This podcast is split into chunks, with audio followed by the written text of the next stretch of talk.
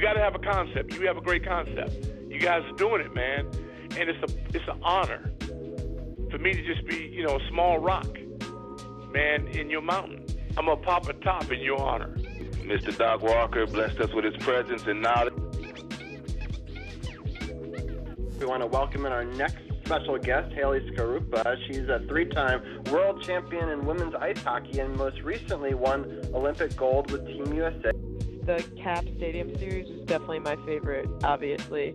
Um, I'm a huge Caps fan, I always have been, and to be there at that game with my teammates and for us to bring, you know, our gold medals to to there and share it with everyone in this area was really, really special for me and just the support and it's been tremendous from everyone in this area and you could feel that there at that game. Welcome to Sports on the Hill podcast. Hashtag DC Sports Without the Politics with Carol and Robbie on True Radio Network.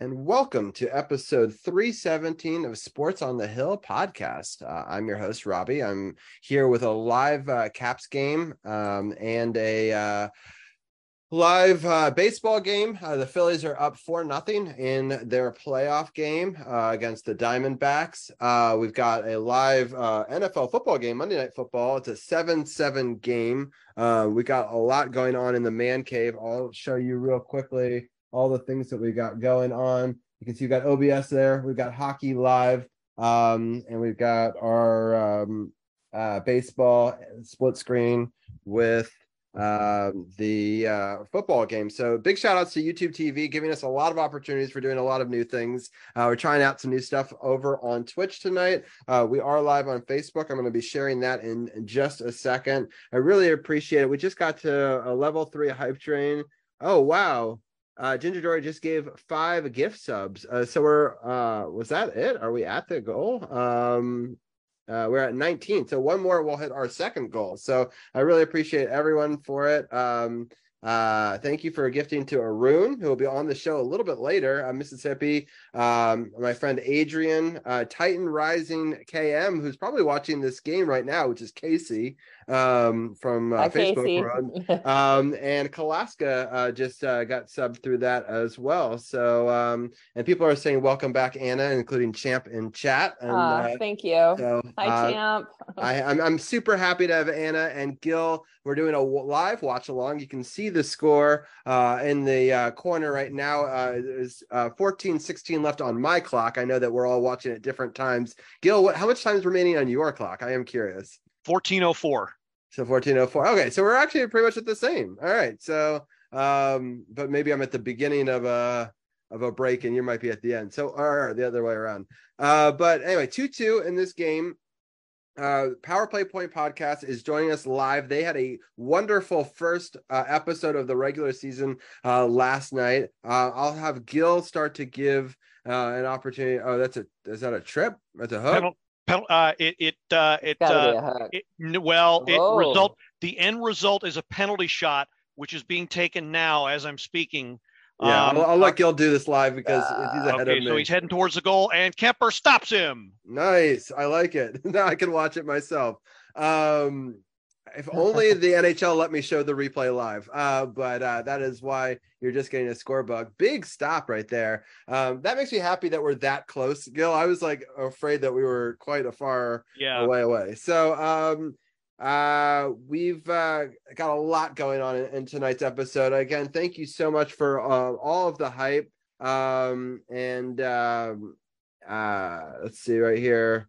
Uh, we are so close. Um, subscriber count is still 19. Uh, we just need one more sub in the next four minutes or anytime in tonight's show. Um, and we'll unlock the Sports OTHP special emote. We're already unlocked the Mew emote. Uh, thank you to my friend Ginger Dory for that. Uh, we were so excited. We're both big Linkin Park fans. And today, Mike Shinoda came back to Twitch and graced us with showing us how to play his new song live on air, which was a pretty cool moment for a big Linkin Park fan like myself.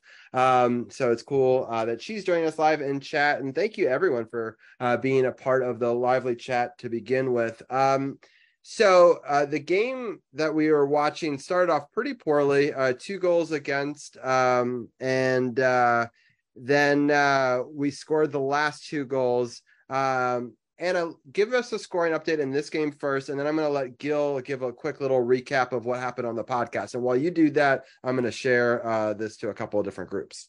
Yeah, sure thing. I will say that that first period, it was just it was two goals by Calgary, and and I think all of us who are sitting here watching this or even at the game, uh, Cheryl um, the shots oh, yeah, on goal. Big is, shout out to C4 who's at the yeah, game and 100%. may call in for a post game report if we can win this one. So we'll She's see. awesome.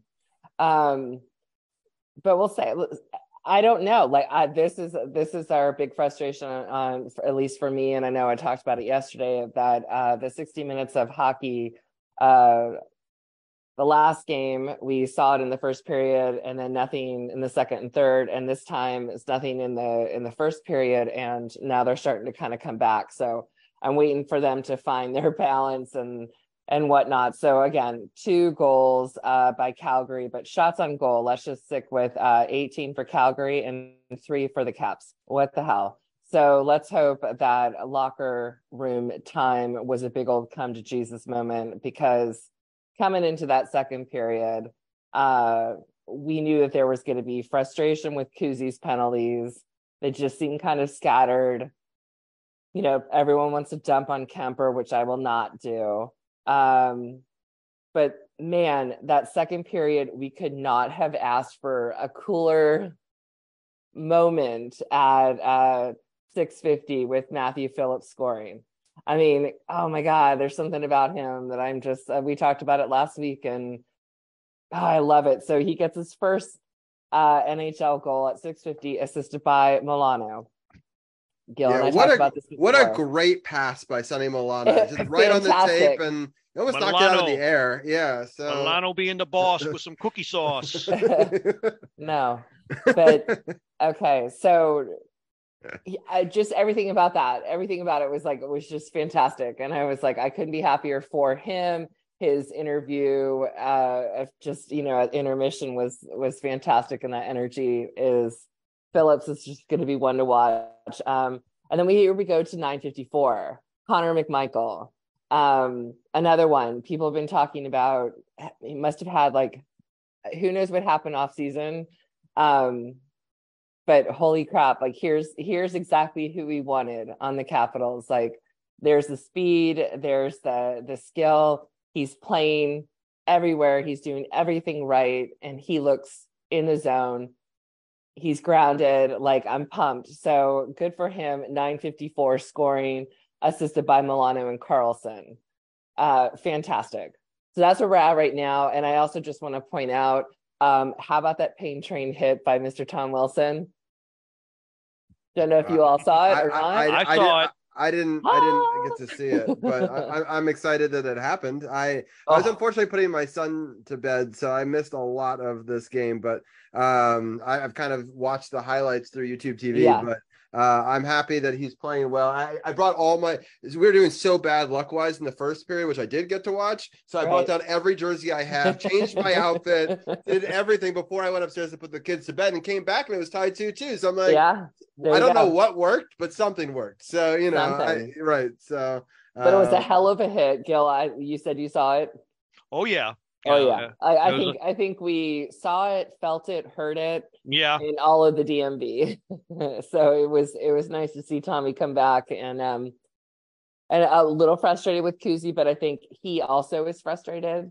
Uh, but it's time to get his head in the game um and and come back and do what he we know what he can do. And uh, I kind of I don't know. You got Backstrom I don't know. It's just it's just now now we're seeing um I'm not gonna say it's perfect because it's certainly not, but we're definitely seeing plays that we wanted to see and passing that we wanted to see that was certainly was not the case in the Penguins game, or certainly not the case in the first period.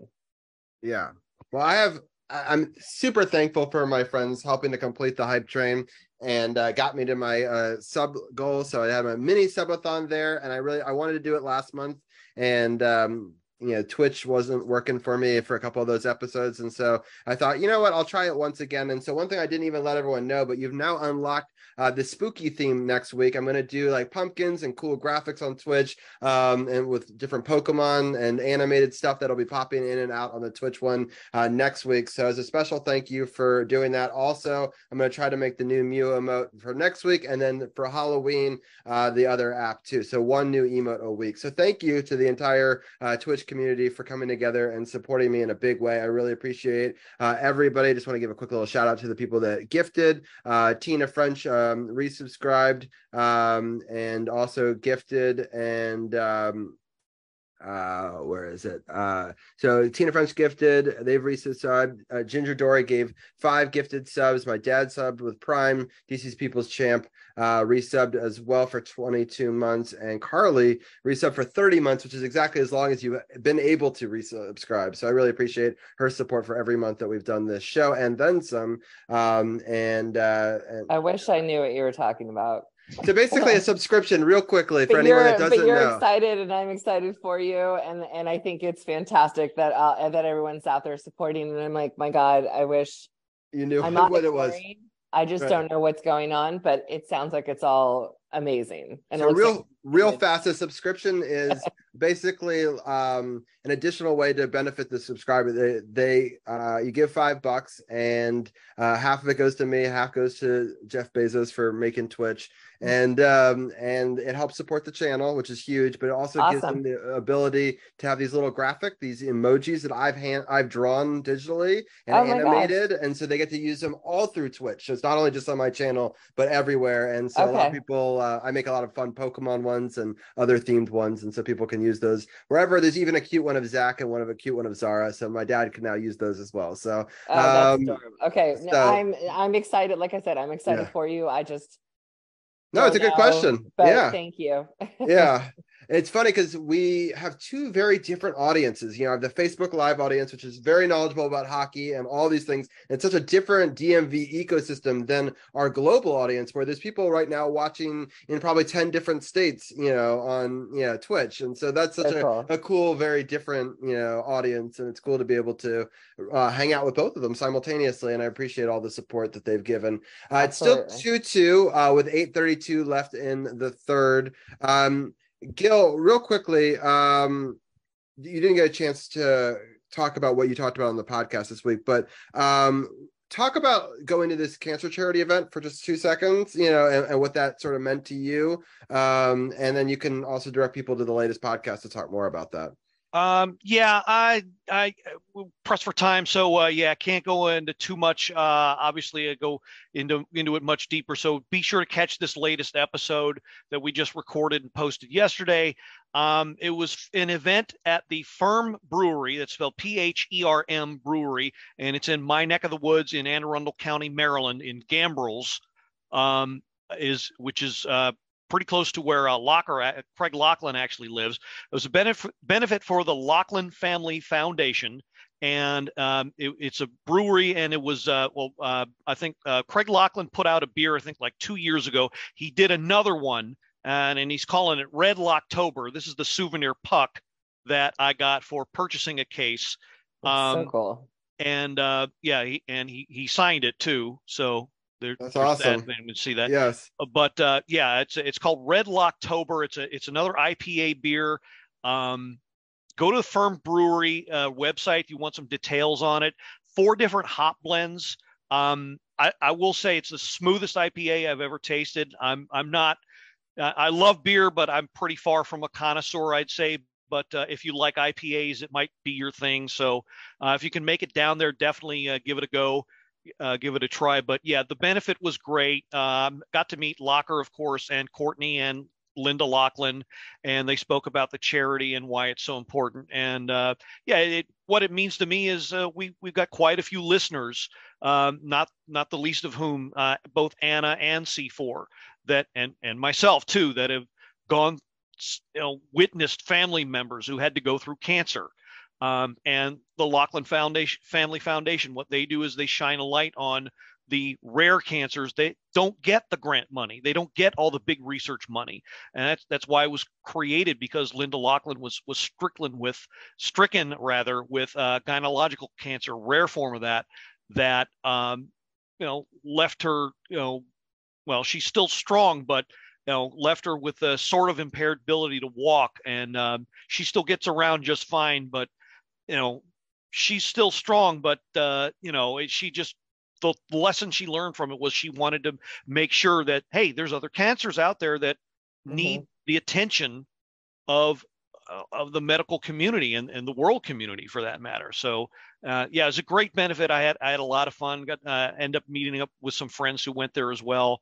Uh, but uh, yeah i raised a ton of money. Obviously uh, had had a lot of fun down there. And uh, yeah we talk about it more in the podcast but uh, yeah i check them out. It's so laughlin, laughlin family foundation um, check out their website. Check out Pherm as well. Uh, it's a great place to uh, chill and have a few beers.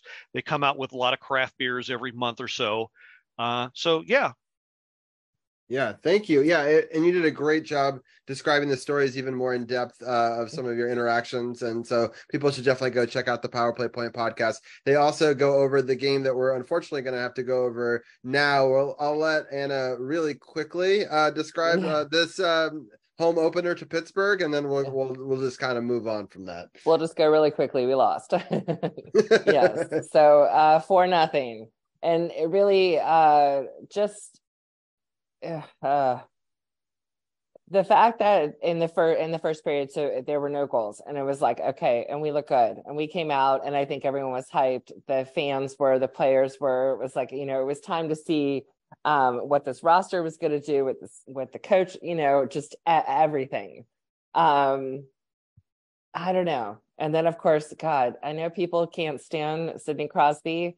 I personally, and Gil knows this, like uh, a nauseating level how much I hate Malkin.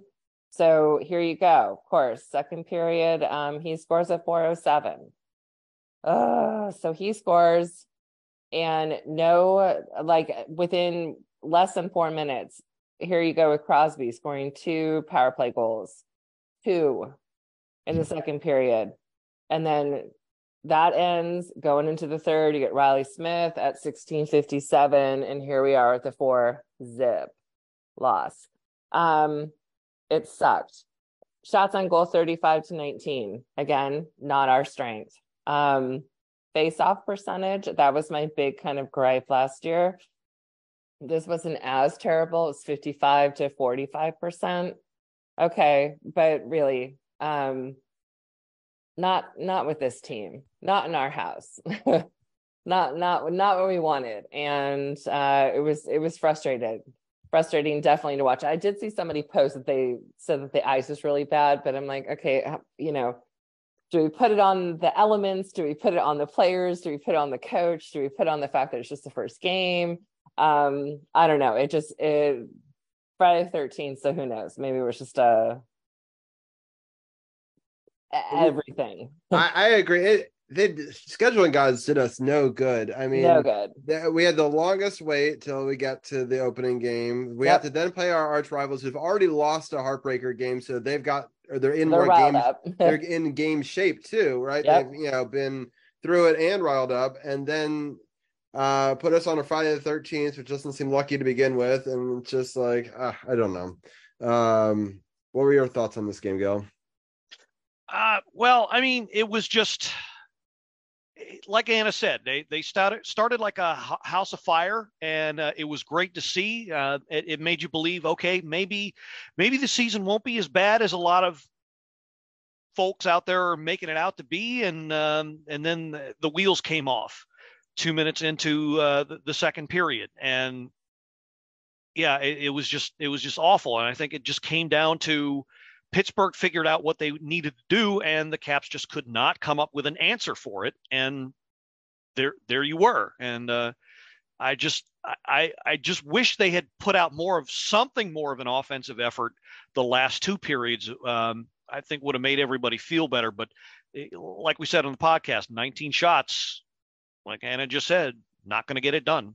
Not good. Yeah, not good at all. I've added a Lily Cam live to both Facebook and Twitch um, because I thought she was very cute. Um, and uh, yeah, it's uh, this game is coming down to the wire. Uh, it's 554, third period. Uh, it's still 2 2 game. Um, you know, we'll have 15 minutes to sort of uh, break down the rest of this. Hopefully, it'll finish in that time period in a positive manner. Um, you know, so the Caps right now, at least on my screen, are in the um, uh, Flames zone, and uh, we're, we're taking an offensive draw here. And unfortunately, we lost that draw uh, and the Flames uh, corral and get it out of the zone. So we'll uh, monitor uh, this game uh, more, but I really appreciate everyone for tuning in on both uh, platforms. If anyone has any questions live on Facebook or live on Twitch, they can always ask us in the chat. Uh, you can also use your channel points to play fun games, uh, catch Pokemon, uh, and stuff like that. A couple of the emotes I've seen in the commands aren't working. I've noticed that uh, when I update all the emotes next week. Uh, but I appreciate everyone for jo- joining in and being a part of this lively conversation. Again, it's 2 2. Um, and uh, it's I'm ready for minutes. I'm so, ready for so. Tom Wilson to score. I'm I'm just I'm ready. I'm yes. ready for let's see it. Let's let's go 43 because it's your time. Yeah. yeah I, I agree. Um Gil, Gil, who do you think is going to be the hero if we have one tonight? Who are you who are you gunning for? Um, yeah, Oshie's already had uh, some great chances.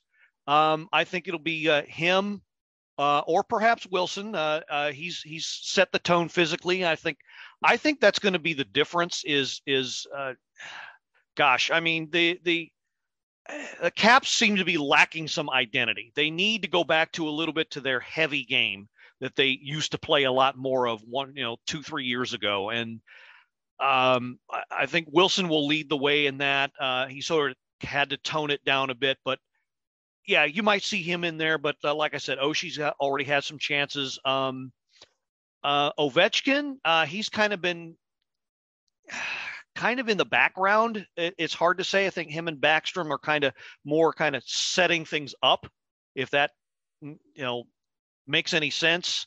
So um, I'm kind of waiting. I'm kind of waiting for them to, you know, kind of crash the net too, but it's yeah. it's going to come out to some sort of all-out physical effort to to put this over the top. So yeah, I can't wait to see who decides to uh, push that. Yeah. Um getting nervous in this game. We're down to four minutes. Uh, I'm just happy that the shots climbed back up. It was uh, a difficult, um, you know, for a while, but Calgary's put up 38 shots or 22, um, and that's kind of an issue in the last game too. Um, and uh, I just want to get some of Gil's thoughts on that. Yeah, I I was um, I didn't think this would be an issue. Um, if you saw some of the preseason games, um, a lot more skating, a lot more puck movement that led to more shots on goal. Um, I don't know. I think it's just a matter of getting used to the the line combinations and you know getting to know each other's tendencies. Um, everybody got scrambled around. I think Coach Carbery is going to try and stay with uh, some some solid combinations. Although uh, right now, if I had my druthers, I would say um, you love you love to see them together for nostalgic purposes, but the the combination of Ovi and Backstrom, mm, you might want to break those two up. Uh, might want to give uh, more first line time to Strome. Uh, let him center uh, Ovechkin and uh, uh, Milano or Wilson or some kind some combination of wingers that can either play along the boards and and or you know get the puck moving. Um, so it might be time to consider that if they can't generate more offense. Uh, I tell you what, the scoring chances they are generating, um, they're they're pretty exciting. Um, they uh, they're they're finding the man in front when they decide to crash the net. It's just for some reason they're too few and far between. Um, so they just have to find some consistency. And again, it goes back to knowing who you're playing with. And I think once once they can figure out, get their feet under them that way, I think you're going to see a lot more offense generated. Yeah, I hope so. I, I I'm not.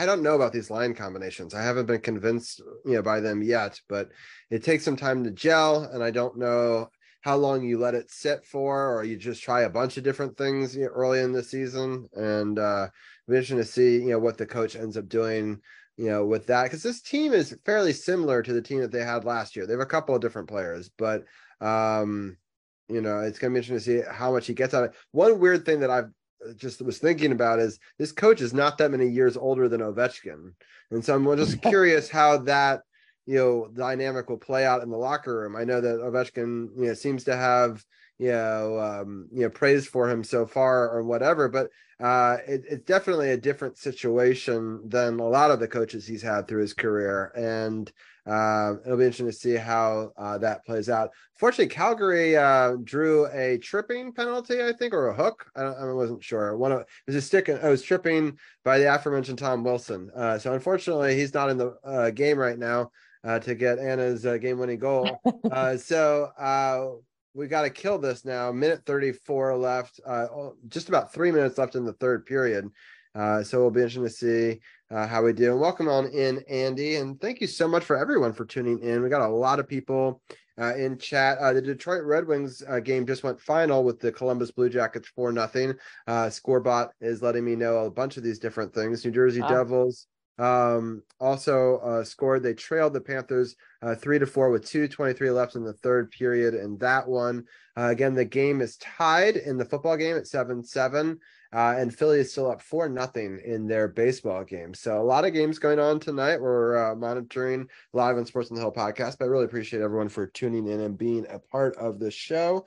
Um, and where can I catch Gil's podcast? That's a great question. Uh, actually, if you check out the uh, link notes, uh, uh this was from Troy um, uh, asking the question. In the link notes uh, on the podcast on Facebook, it actually has the Power Play Point podcast information and links. But I will also do the Gil command live in chat, and then um, I think Anna's command also works, and they both will make. um the uh when you do a command, you do exclamation point and then something, and something will happen live on Twitch. Either a bot, either a bot will do it, or a graphic will appear. In this case, a bot is actually explaining all about your podcast right now, while a picture is appearing live on air. That's uh, so crazy. So, um, and uh, although so... I, I, I may just use that Anna command as uh as part of our show, Gal. There you go.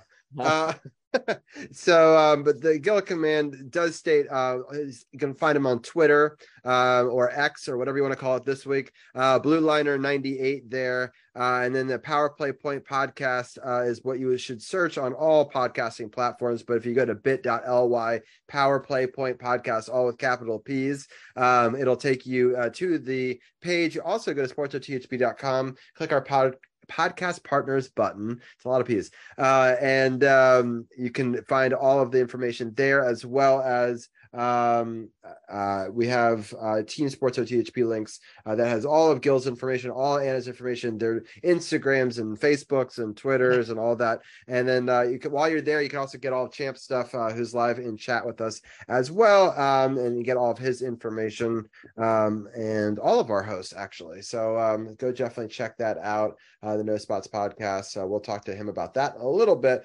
123 left in this third period, still 2 2. We have killed that penalty. Uh, which is important to note. Um, and uh, Philly just scored another run to go up five nothing in that game. And my dad is saying, "Go Phillies!" Basically, the national team North, which he's not wrong. Uh, the you know both the two best players right now on the team are Bryce Harper and, um, and Trea Turner. And Trea Turner. so, yeah, so you know. Um, I'm not going to say this too much to Carol, but I'm rooting for them. I was a Phillies fan long before I was a Nationals fan. And when I went to college there, I rooted for them in the 08 uh, World Series. Uh, and they were kind of my National League team until the Nationals came uh, into, um, you know, their own a little bit later, kind of when Jayson Werth uh, joined the team and they stopped having 100 loss seasons. And I started doing a podcast about them, which also changed. Uh, but I still do have some love for the Phillies, even though that kills Carol to hear. Um, so it's 2 2, 20 seconds left in the third here. They're um, digging for it in the corner. Uh, the Flames are trying to put another puck on net. Uh, the Caps corral that, get it out. Um, Tom Wilson gets the line. Six seconds left. Uh, they kind of get stymied over on the circle, uh, one and zero. And it looks like at least we're going to get our first point of the season as we go to overtime. And just a reminder to our listeners and viewers overtime in hockey is once again a three on three overtime uh, which is uh, quite a fast paced and crazy adventure for five minutes. And if there is no score change, it goes to a shootout, which Gil hates and I hate as well. So, exactly. exactly. Hey, Um, vomit. so um anyway we're hoping that it doesn't go to that but i'll take the w no matter how we get it tonight uh so we'll, we'll, we'll continue to hope for that um and uh, i'm going to turn off the score bug while we're on a commercial break uh and uh yeah we'll we'll bring it back with information so what i'll probably end up doing here um is anna i'm going to let you kind of um uh get to go watch the end of it 'cause i know you need to get close because you don't have your glasses on. And um uh, and i'm going to probably ask gil if you wouldn't mind you know sticking around through overtime and i'll probably have uh hurt on in just a couple minutes. We'll switch and then i'll bring you back on to give the result of the the thing at 10 if you're if you're okay with that. Um yeah, I can do that. That would be awesome. And uh, so, if anything happens in overtime, we'll obviously break that in. I just we only have five minutes left of this segment, so I just want to quickly look ahead uh, to the week ahead. Uh, we haven't had many commercial breaks, um, and uh, so um, just pulling up the Capital schedule right now. And so their next game is going to be against the Ottawa Senators. It's a seven o'clock game on Wednesday, and then on Saturday we go to Montreal and that's also a seven o'clock. So it's a little Canadian road trip, and then we come home next Tuesday uh, to play Toronto, continuing our Canadian trifecta. And um, I I don't know much about Ottawa and Montreal this year, so I'm going to defer to Gil. What are your thoughts on those two Canadian teams and this uh, road trip this week? Um, Ottawa had a major pickup in the free agent market, and uh, and they got uh, uh, Victor Tarasenko. Um, uh, and um, yeah, he's already uh, he's already got um, I think well at least one goal that made the highlight reel that I saw. So they're not they're not uh, yesterday's Senators for sure. They're going to be a tough out. Uh, they're going to battle for uh, one of the last playoff spots, I think. So this this is not going to be an easy game. Uh, Montreal still kind of foundering, um, but I don't think they're going to be easy either. But um, that that's probably uh, their best chance for the win this road trip. And um, uh, yeah, but they got some pretty good young players as well. So, uh, like I said, that's not going to be easy. And then Toronto, well, we know what they are, but they did something of a retooling over the summer, uh, dropping some some big names and uh, getting a little bit tougher with Ryan Reaves. Um, and so a bit of a different look for them, but of course they got still got Auston Matthews, who, wow, he's already got six goals this year.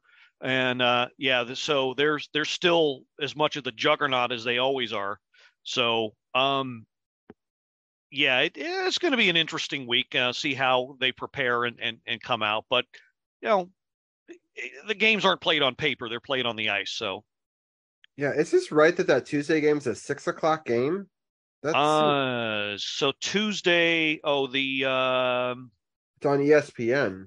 um, yeah. Uh, Is it the going up against baseball? Is that why? That Yeah. could be why, because it's on ESPN and and the Plus. So uh, that's probably to accommodate baseball, I would think. I think you're right. I think you're right, Anna. Yeah, so that's interesting. So set your clocks. That's gonna be a hard game to watch, especially because I do karate at six o'clock with Zach. Um, so Well, I uh, bet I'll you get a kick out of that. right, exactly. Okay. I, I was waiting for it. Um, I'll, uh, so um uh let me I, I see uh we got hurt in the wings. I'm gonna stop my lily cam for a little bit. Um and uh so um I appreciate Hurt for jumping on. In overtime, we got three minutes left to overtime, and there's three on three hockey. Calgary's already put up 39 shots to our 22. Uh, we're trying to uh, find a way to score here. We're kind of buzzing in the zone. Um, and uh, uh, Anna, any final thoughts on the two? Uh, we'll, we'll talk about the two games that are you know coming up first. The the Senators uh, game and then the uh, Mont- uh, the Montreal game. Do you have any thoughts on either of those? It, unfortunately, I don't. I don't really. I feel like it's so early in the season that I'd like to, you know, see a little bit more from from all teams to see like who's who seems like they're just going to run away with it at some point. Um, but I, as always, respect Gil's opinions, and I will just say ditto. Cool. Awesome. Anna, anything you want to let us know about before we let you go? No.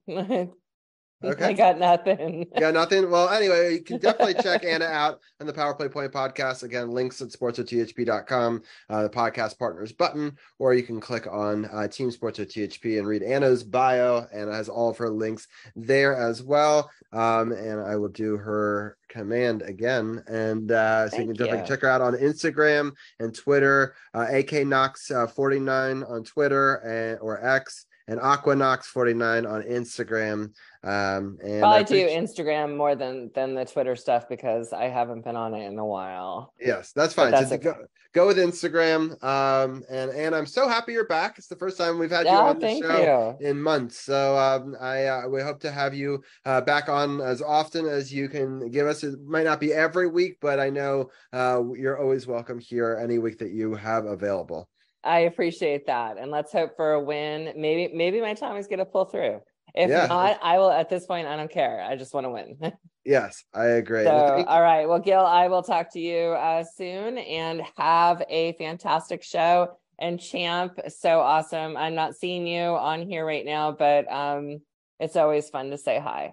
Yes, Champ is actually in line and wait as a moderator, uh, and he'll be joining us at the 10 o'clock segment uh, right after the Hurt segment right now. But thank you so much. And uh, Gil, I'll also have you jump off camera just for a few minutes, and we'll bring you back with the, the results after this next segment. Okay. Um. All right. Night, Anna. Good night. All right, so I'm going to do um, uh, our, our changing of our graphics up on the screen, and we're going to bring in uh, Hurt. Uh, Brian, uh, how are you doing tonight? Eh. Eh. I don't know, man. I'm I'm I'm I'm much like Washington's uh, defense. I'm very inconsistent.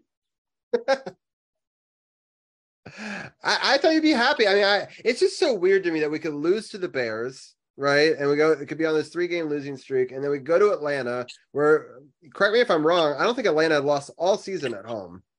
And we pulled out, a, I think, a pretty good win. I mean, there were some moments where I had question marks or whatever on the team, but. Uh, you know, we did we did the thing. We came away with a W on the road, which you know a lot of people um didn't have. Uh, although a lot of people in our group, uh, Pick'em, did, and uh, I saw you made some big moves this week in Pick'em uh, and Champ, and um, uh, you know is uh, doing really well, and also Sith is crushing it this uh, week. Uh, but it's a really a really interesting week, you know. For I thought the Giants might actually pull that off last night. You know, the Eagles end up losing uh, to the Jets for the first time in their franchise history. Um, you know, just some interesting games this week, but that, that's important. And we're kind of hate watching the Cowboys right now, who unfortunately I believe have a, a 10-7 lead in this game.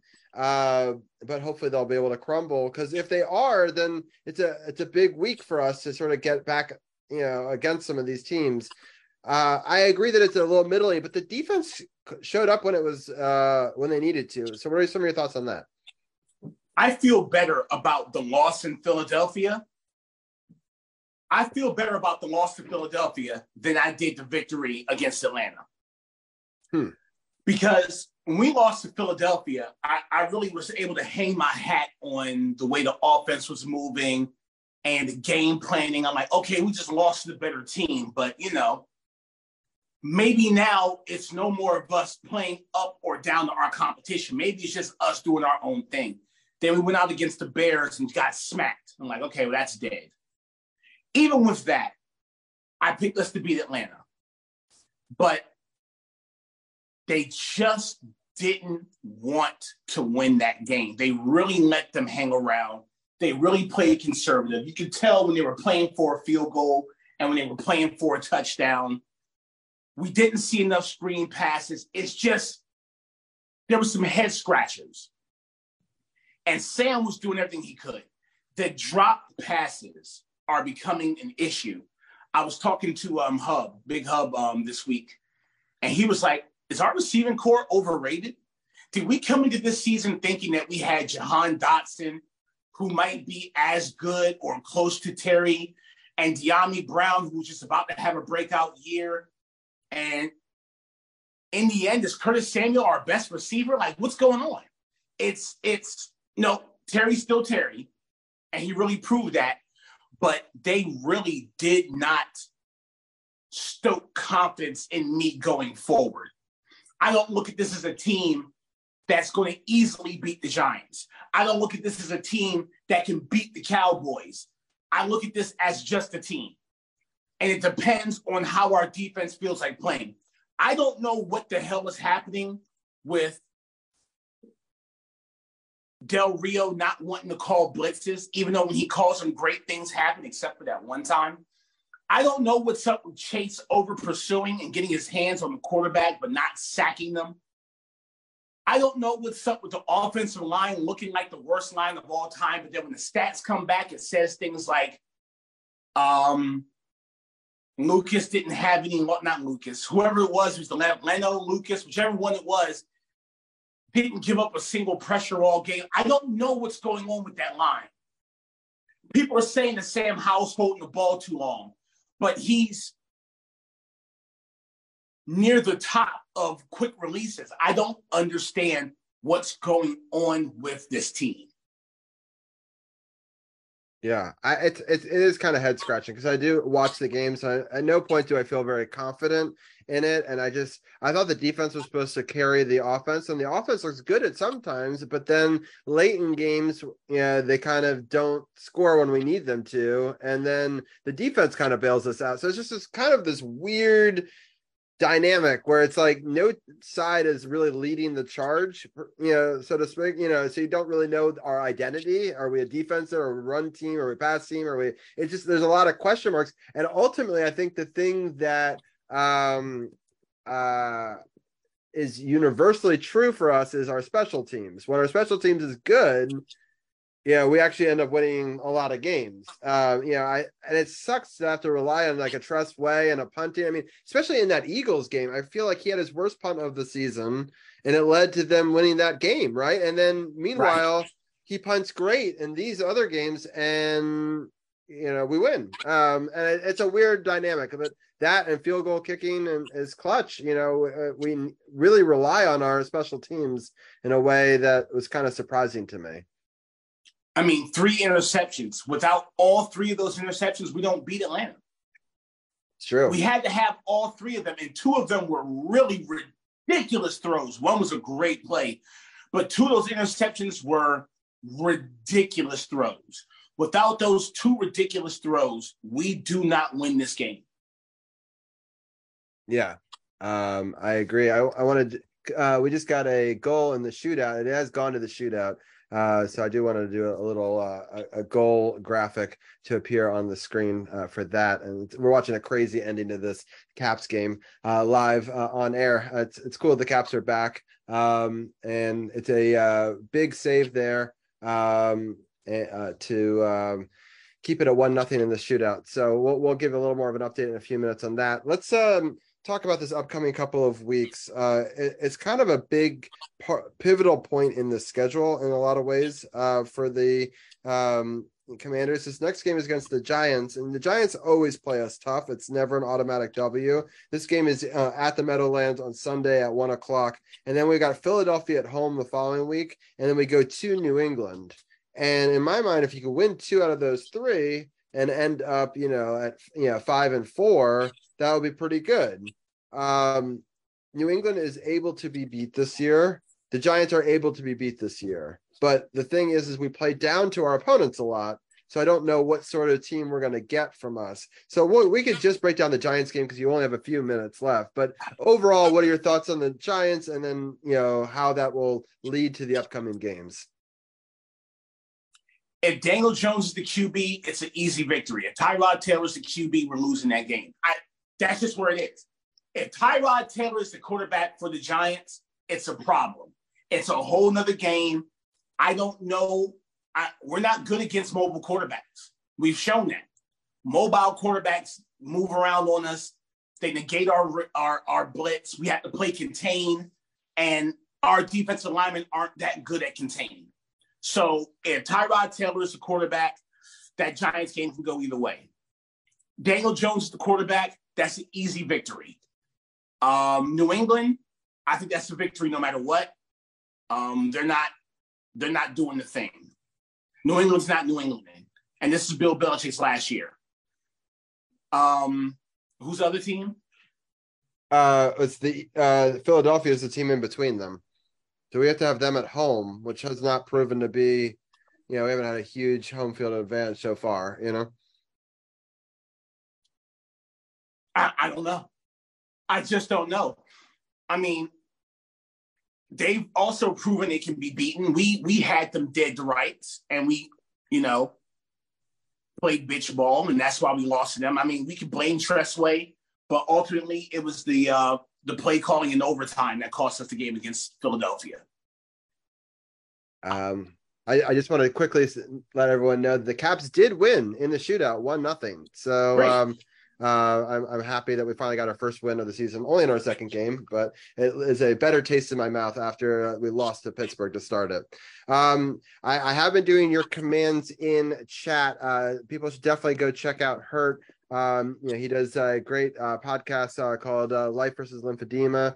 Uh, you can find that on YouTube. The link is in uh, the Facebook uh, links section. It's also live in chat on Twitch right now. Um, it'll also be shared when we share out the podcast. Uh, it's a really a great uh, little show he's doing over there. Let her let people know uh, what what you're up to right now and anything else you want to shout out. Um, my super, super secret project that I'm not allowed to talk about is wrapping up right now. So the next two weeks, I, if anyone's wondering why I haven't been updating my Life versus Lymphedema page, it's because right now all of my filming is obligated to this one project I'm working on. Um, and uh, we're actually having some negotiations about that because I'm told they don't want me to update my Life versus Lymphedema page until my project is over, which can't happen. So we we're going to sit down and have that conversation later on this week. Um, but that's want you kind of to- where I'm at. They want you to go dark for months, and so you can't grow the channel in that time. No, no, no, no, no. They want me to go dark for eight months. They want me to go dark until July of next year when my project becomes public to everybody. Right. and uh, that's absolutely not going to happen. But um, they don't want me talking about what's happening right now on my site, which I have done before. I did talk about, like, you know, I gave away a little bit of what was happening. Yeah. And um, we're just having negotiations about that now, about how to move forward where everybody trusts everybody. We're also having compensation issues, but that's that's not for that's not for this right here. Um, but yeah, that's kind of what I've been up to. Um, you know, I took a, a social media sabbatical with uh, the death of Banks, and um, I'm kind of over that now. I'll be back with Toxic Tuesday tomorrow because you know my dating life is um, interesting to say the least. I'll be talking about that in depth tomorrow on Facebook. And I will do some type of update on life versus lymphedema in the next week or so. Yeah. All right. Well, uh, let us know. We're always here to shout out whatever you can shout out. And um, uh, you know that I'm a huge supporter of you and your transformation uh, and everything that you've done. Um, and you've been such a huge member of our podcast, our very first producer, the person who helped get us started. Um, and uh, so uh, you're always been a big part of the True Radio Network that we uh, try to live on through our show and Champ Show and other shows as well. So uh, thank you for being uh, the pillar of this community and a good friend to me and so many. And uh, uh, I hope that whatever you want to get resolved out of that dispute, you get, and you deserve it. And we'll we'll see if they agree with me or not. So, yeah. We'll we'll we'll be seeing real soon. Yeah, sounds good. Well, thank you so much for your time as always, and uh, we'll see you um, maybe next week or whatever you got the time. All right, later on. All right, later. All right, with that, I'm going to bring in Gil, and we, we I, I, you know, I know you don't like the shootout, but um, you know, we made it happen. I'm going to change up the um, uh, graphics real quickly um, and go back to um, our NHL graphics uh, package and. Um, so, Gil, uh, explain to people who couldn't watch live uh, what happened in uh, this uh, shootout. Uh, yes, so they had uh, Kuzi uh, start with that in the number one slot, and uh, he did what he's been doing for over a year now. He took it in real slow over the line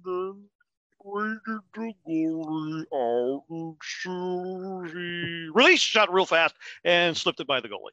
And so the Caps took a one nothing lead in the shootout. Um, ah god I, I think huberdeau was calgary's first shooter and uh, you I, I, I was listening in the background uh, you caught that first shot uh, kuemper made a, a, pretty good pad save on that one uh, backstrom was the next shooter and uh, markstrom got that one so still one nothing.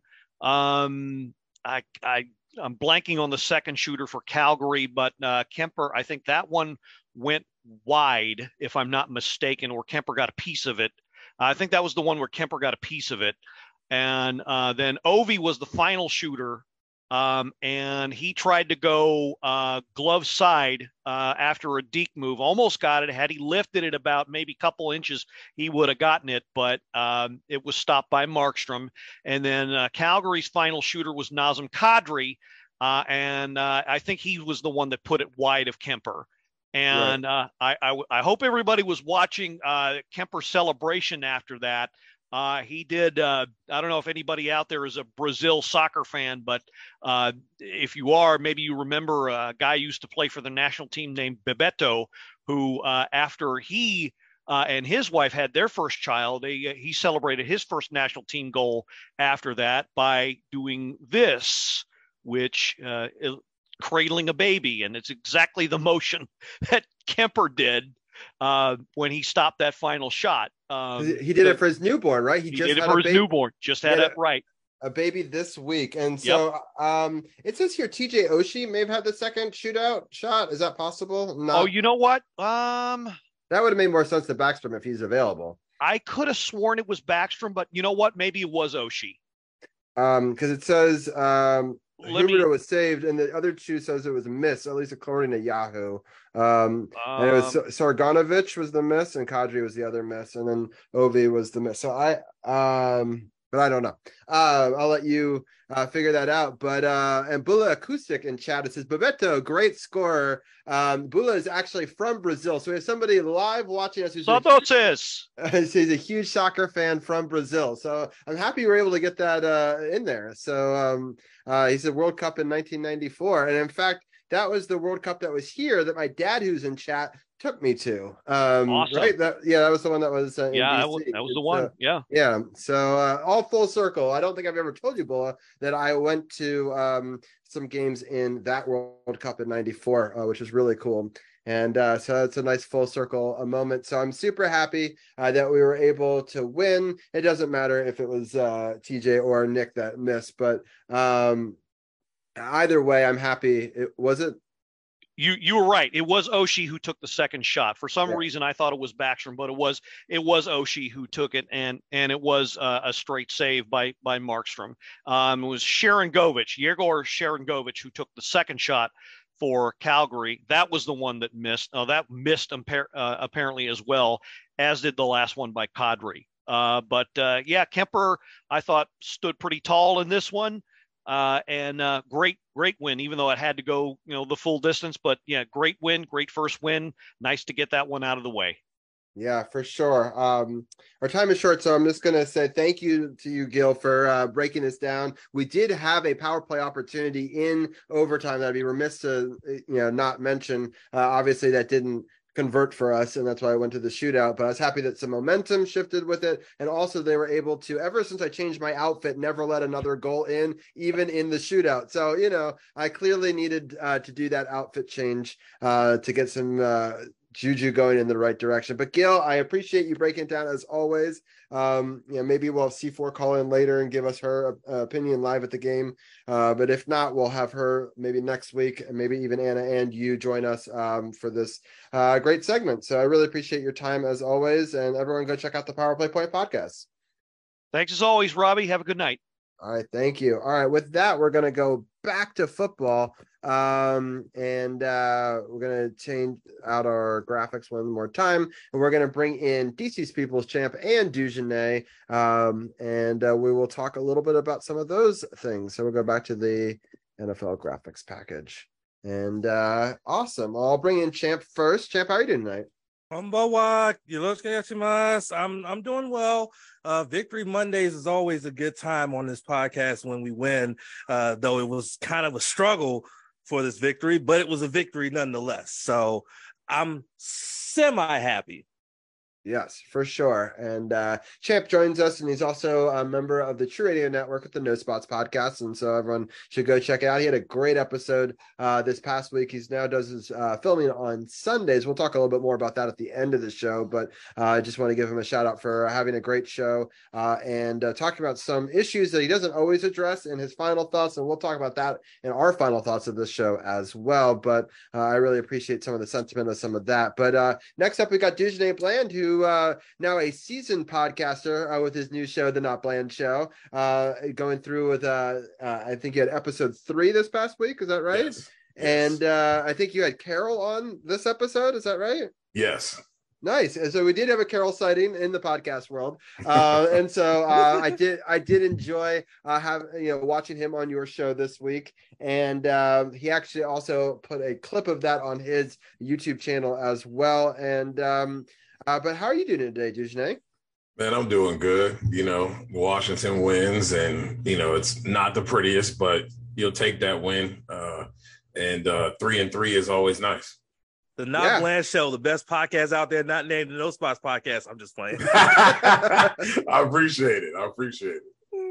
Yeah, we got no spots and not bland, right? So you know, um, yeah, it's, it's an interesting uh, combination. Um, we uh, i'm just quickly giving a scoring update it is still 10-7 in uh, this uh, dallas game unfortunately dallas is still winning uh, philly is winning in the baseball game five to two now uh, with two men on um, and uh, so we're in the top of the seventh inning i think that's what it says um, and so we'll be monitoring both of those games throughout the rest of the evening but i'll start off with you uh, Dujunnea. Um, what are your thoughts on uh, the defense uh, being able to stand tall in some key moments and sort of the up and down play on both sides of the ball that we saw uh, throughout the day?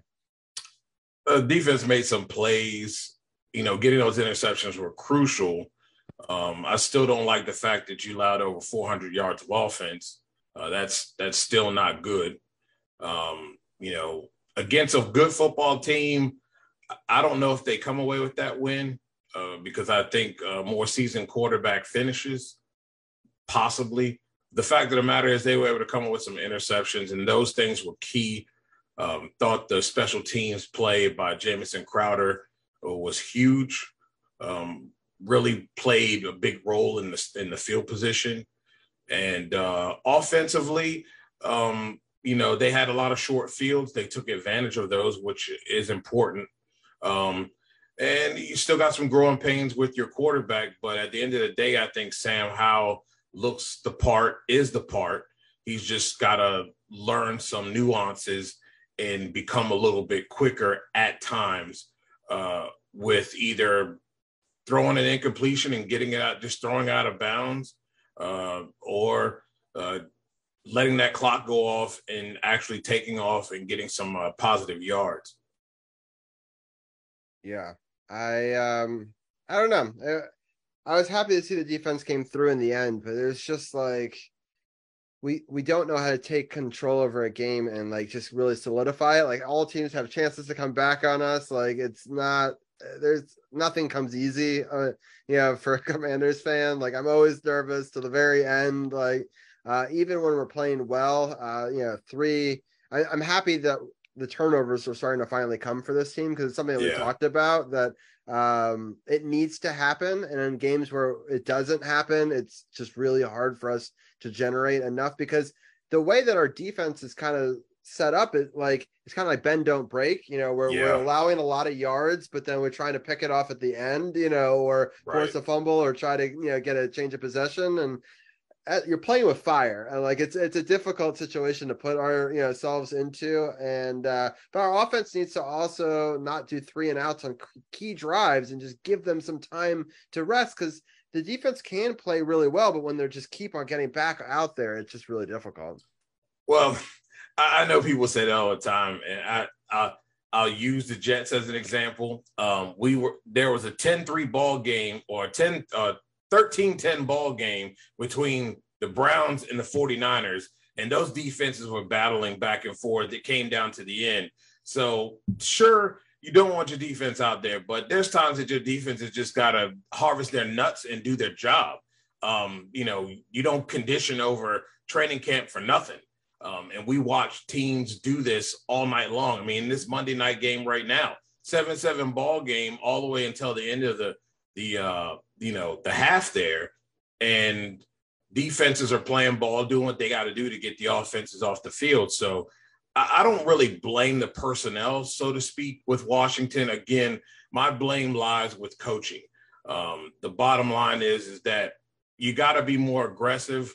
I don't think that uh, this dropping guys again. You you got Cody Barton covering somebody again. Jamin Davis in a bad position, uh, getting picked and looked silly by Pitts at least once.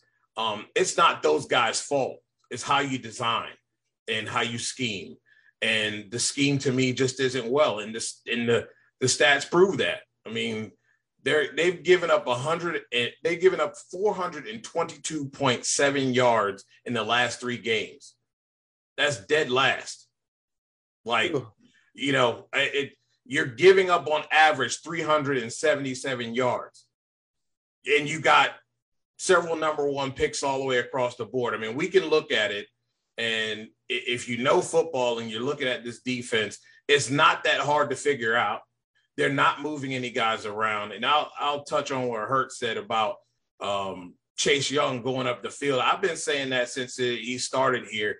He's got to learn to have a second move. He's got that old school Washington Redskins Bruce Smith rush up the field right past the quarterback and leave a running lane. Um, he does that too many times, and he's got to learn to do and and hold hold the the the contain a little bit better and turn inside, get him, uh, do something different. But going up the field just hasn't been working for him. But um, yeah, not not enough, not enough creativeness in that front seven. I think you got enough on the back end to take care of business. And if you're getting pressure, that ball comes out a lot quicker, makes your cornerbacks look a, a lot better. Um, I, I see teams getting by with corners that are less than what we have. Uh, bottom line is, is if your front seven's getting home and they're being disruptive, there's no reason to have to worry about your back end because they're not having to cover very long.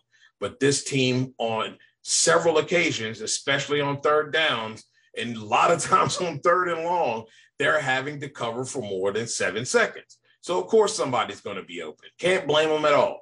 Um, that scheme. So uh, you you guys know how I feel about Jack, and um, you know the stats don't lie, numbers don't lie.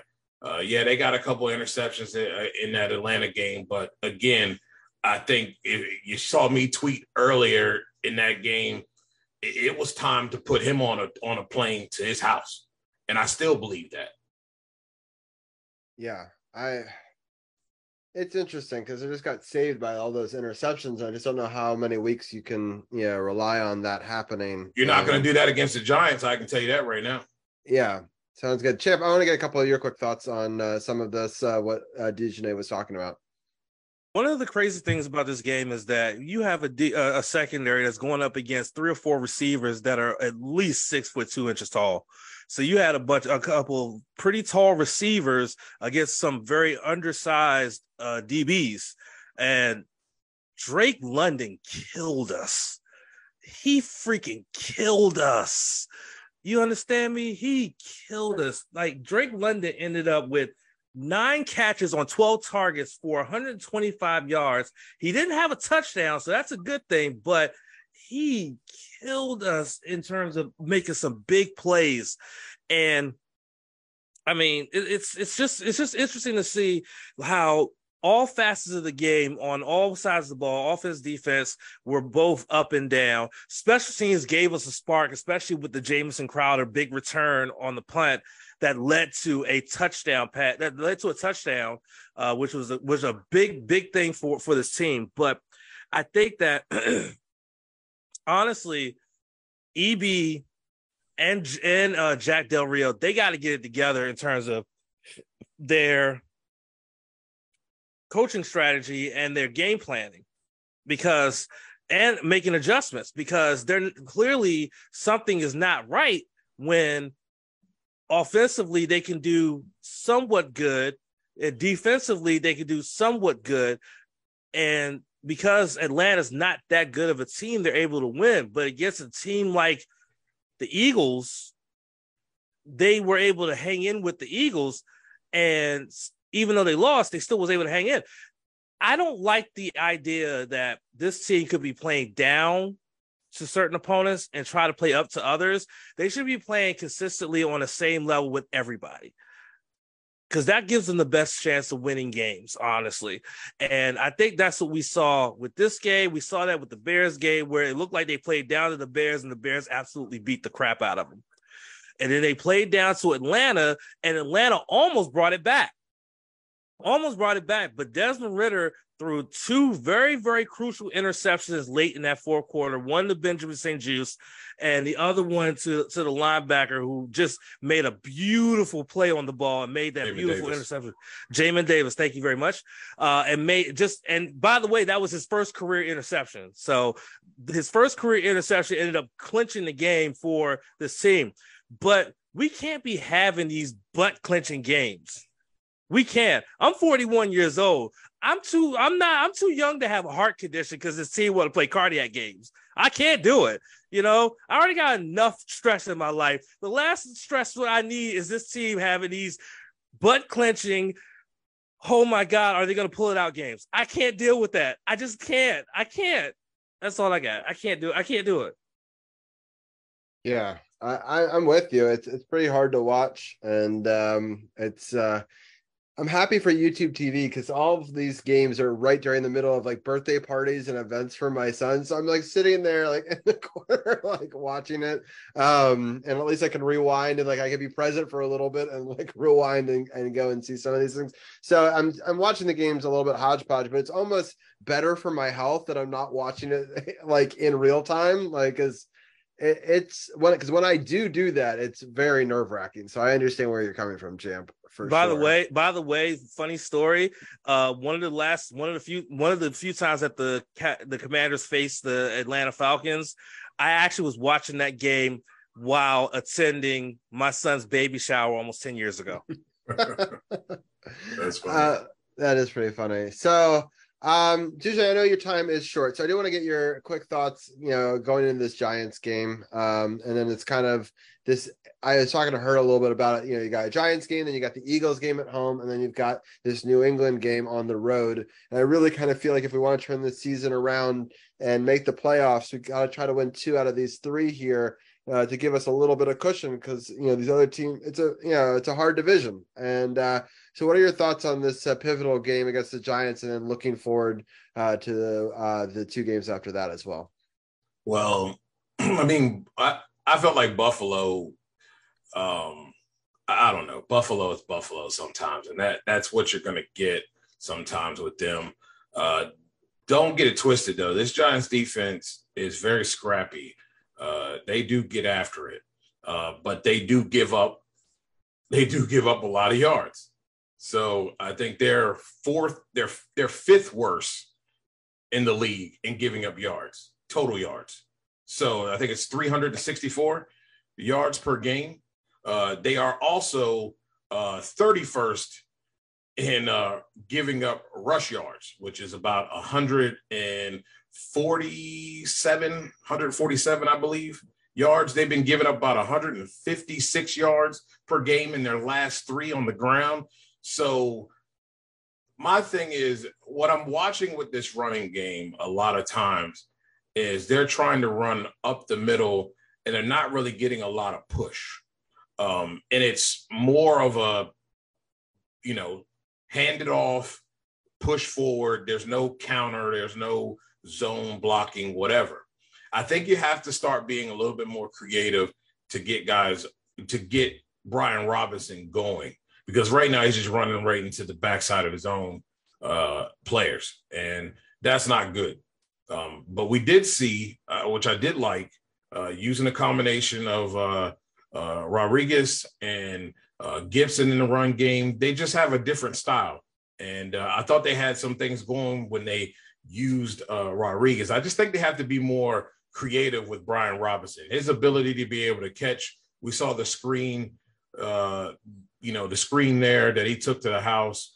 Um, they just have to be more creative and they have to be able to have success in the run game because I, I think there's no doubt that they can pass the football. Um, it's also one of these things of there is a there's a fine line between saying Sam Howell holds the ball too long, and he does uh, on occasion, um, and he's taking too many sacks, too many hits, too many sacks. And somehow they've got to help him be able to get the ball out a little bit quicker, whether that's more three step drops, more slants, more quick stuff.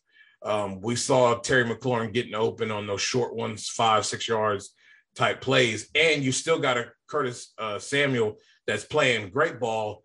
Got to find a way to get him involved. And got to find a way to get Dotson to catch footballs. Like it's just weird.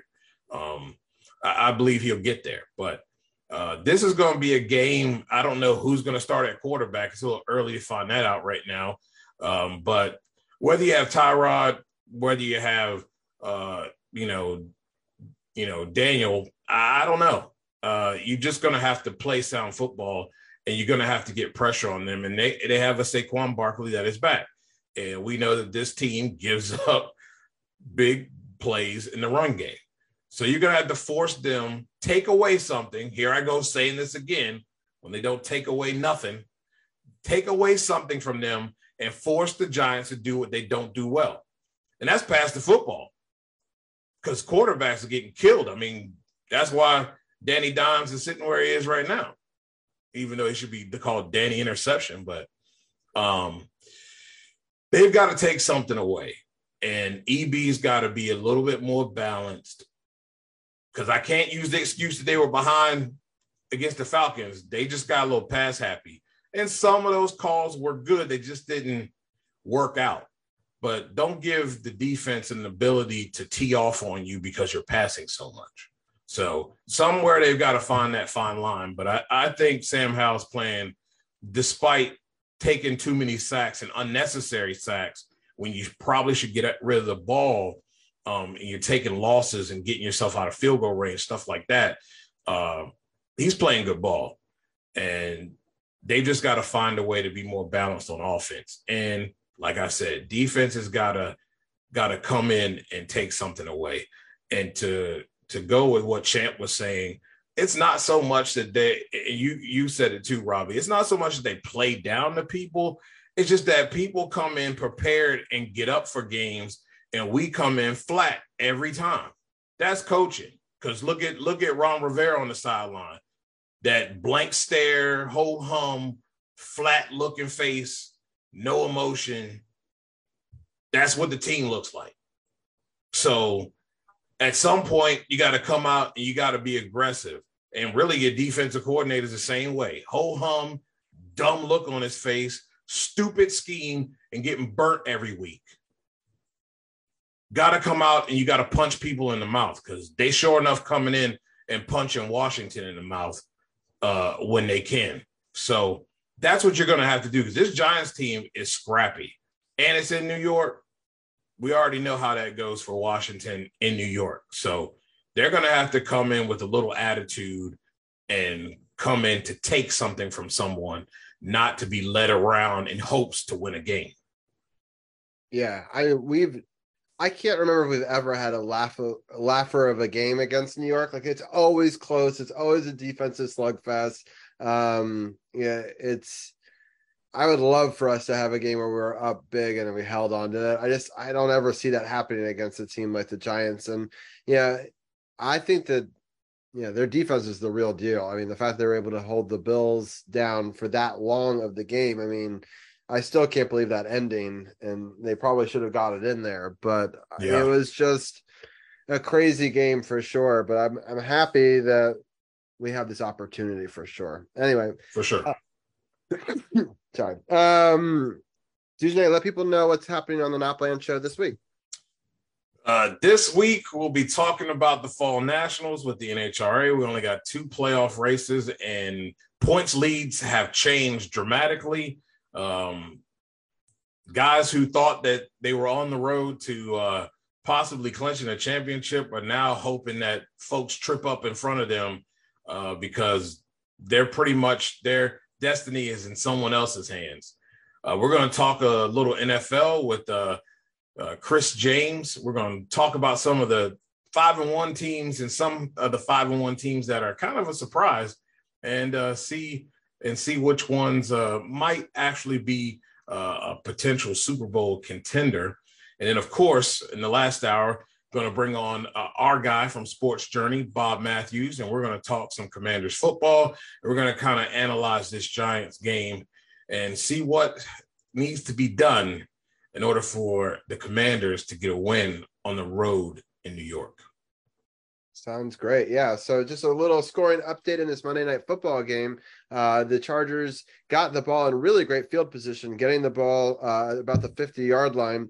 Uh, but they unfortunately stalled and ended up with just a field goal. So now the game is tied 10 10, minute and eight seconds left in the third. Um, Arizona put up a couple of runs there. Now it's the end of the seventh, and it's five to three, but the game is getting much closer in that baseball game as well. So, uh, Dujunnea, a great show last week, um, and I'm excited for your show this week. I hope that everyone is able to tune in. Um, uh, you can basically find him not bland, you know, 21 on everywhere. Um, any, anything else that we should know about before we let you go?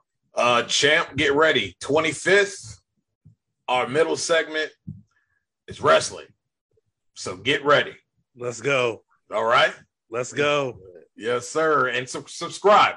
It's at the Not Bland Show on YouTube. Subscribe and uh, hit the bell, man.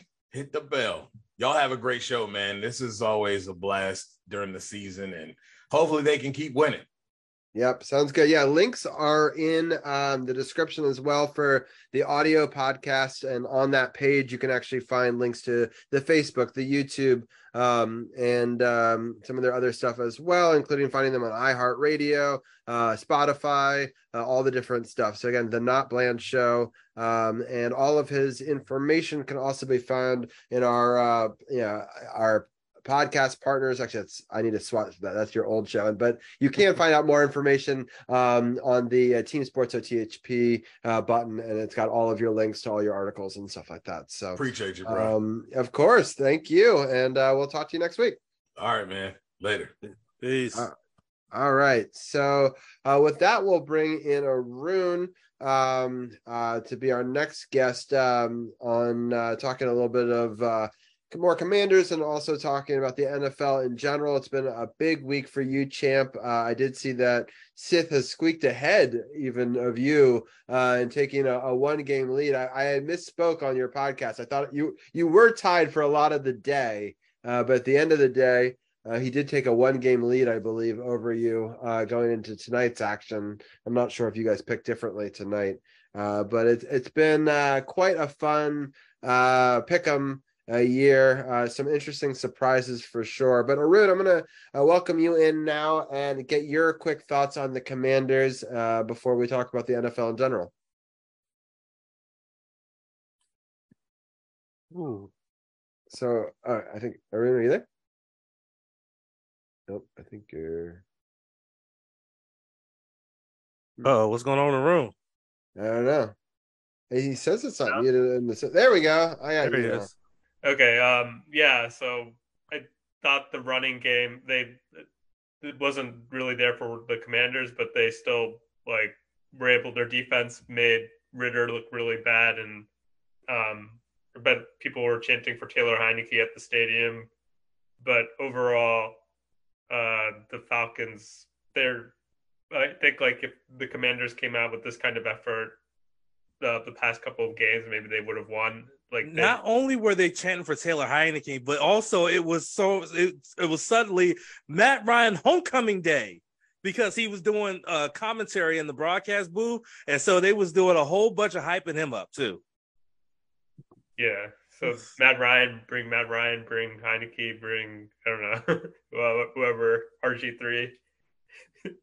yeah, they just didn't have it. The um, Kyle Pitts had a good game, but other than that, the the Commanders' defense like was much better, and like they should have brought this against the Bears. Maybe it was a short week, but I think if they had lost this game, Ron Rivera would have been on the hot seat even more than before, and um, he was able to get a win. He was able to get them up for this game. Now he has to get them up for the Giants. Yeah, let's talk about the Giants for a second. Arun, did you get to watch any of that Buffalo Giants game? Um, I've followed it. Um, Tyrod Taylor got the start instead of uh, Daniel Jones, and it was supposed to be a 14 point spread, but the Giants defense actually kept um, them in it, and uh, the Bills they blew out uh, the Commanders, uh, but they for some reason I think they take like some of these New York teams more lightly, like the Jets. They lost to when Aaron Rodgers got injured, and they played the Giants without Daniel Jones. And uh, I think if the- the Giants were able to get some semblance of offense, they may have pulled off the upset. But it just goes to show that the Commanders can't take the Giants lightly. Like the Bills almost lost to them, and the Bills are one of the top teams in the NFL. And then they can't. Washington needs to have momentum. They can't be inconsistent. Like they they can't lose like they did against the Bears. They have to play like they're playing the Bills or I mean like they're playing the Eagles or like give that kind of effort to start out the game and finish the game strong. Oh yeah, yeah. Dak Prescott just uh, played Houdini, threw it across his chest. They always tell you not to do it into the middle of the field, and a great spin move gets him out of a tackle, and he ultimately goes. Uh, Pollard went uh, his 80 reception yards um now uh but that was probably like 50 yards or so right there. Um it was a crazy play and unfortunately that sets them up in in the red zone. First and 10 1403 left in the fourth quarter. Um and uh oh, man that's that's frustrating because the game was tied and i felt like momentum was going slightly towards the chargers. But now with this uh, i think that um yeah, unfortunately, the boys have got that back a little bit. Uh, but uh, what sort of? I'll, I'll talk to Champ first. Uh, were there any other games that you found really interesting in this week's uh, NFL action? Um, I will say first and foremost, uh, yes, Sith has a one game lead over me, but we differ on the winner of this game, this Monday night football game. He's picking the Chargers. I picked the Cowboys, which is sacrilege being a longtime Washington football team fan.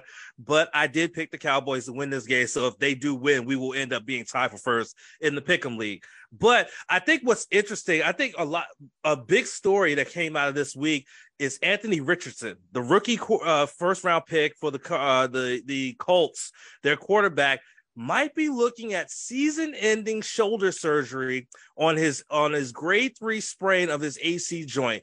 Uh, he's already been put on IR, so he's going to miss four games. But now this story's coming out now that he's looking at season-ending surgery, and now it's talking about he is going to end up being out the rest of the season. So think about that for a second. That this kid gets drafted in the top ten and is supposed to be the franchise quarterback for the Colts and now he's about to miss the rest of his rookie season on an injury after week six. I mean, that's crazy. But when I look at other games that happened on this week, I think the one game that intrigued me outside of uh, of course, the uh, Commanders and the and the Falcons was the uh, was in that same game where Richardson got hurt, Jacksonville actually really showed up and really showed out. Not only that, but then Miami also bounced back as well after they got blown out the week prior. They came back and Tua, Tua went out and had a, had a game, and Tyreek Hill had a game. Not only did Tyreek Hill have a game, but one of his touchdown catches, he went and grabbed the, his cell phone and did a backflip flip selfie as a celebration. So I'm pretty sure he's going to catch a fine for that but I'm pretty sure he doesn't care because of the fact that he got that off. But this is a very unique uh, week of, uh, of football in that you know you saw uh, some you saw a team like Miami bounce back after they uh, after they got blown out the week prior. You see a team like the 49ers who lost uh, Brandon who lost Deebo Samuel and Christian McCaffrey in the same game lose to Cleveland in the last in the last minutes of the of the game uh, you see Joe Burrow, who's still struggling. He's only had one really good game in six games this season. He had another subpar game. Uh, and it's just it's just crazy to see how the season already playing out when we're only six games into the season. We're a third of the way through. We're almost a th- we're pretty much a third of the way through, and we're seeing a lot of different things. But I think the big thing that I think a lot of people are, people are looking at is the fact that the J E T S Jets Jets Jets ended the undefeated streak of the of the Philadelphia Eagles, exposing Jalen Hurts and really making Jalen Hurts look like a pedestrian quarterback uh, with their victory. I think that was a that was a a, surprise of all the games out of this week, uh, and the fact that coupling with the 49ers loss, we have no more undefeated teams. Every team now has a loss, has at least one loss on on their docket. So the the the the the the the, Dolphins of 72 as well as the Patriots of 2009 can can rest easy that no one else is going to have an undefeated season because of the fact that both of those teams lost this week.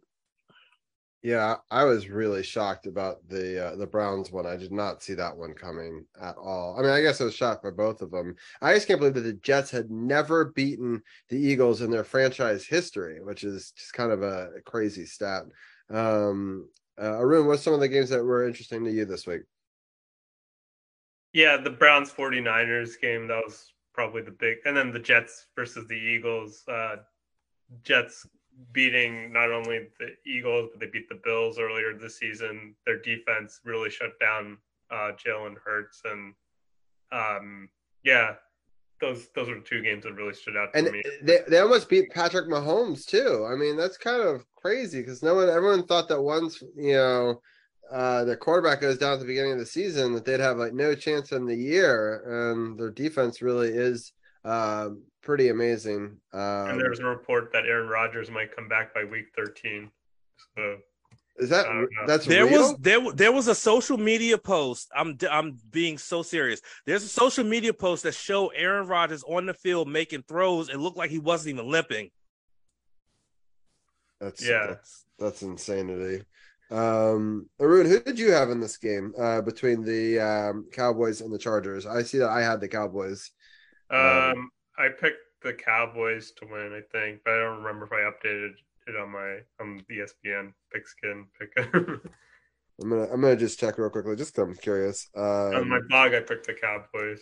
yeah, you, you picked the Cowboys also in this one. So uh, currently they're at second and twelve uh, at the uh, 18 yard line. Uh, drop drops back to pass. That's an easy catch for a first down.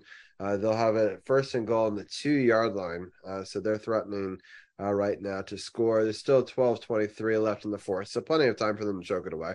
Um, five five to three is the uh, current score. Uh, still in this baseball game. Uh, two outs on the top of the eighth. Uh, so we've been monitoring that game uh, as well. So it's been a, a, fun sports night for sure. I'm happy that the Capitals won.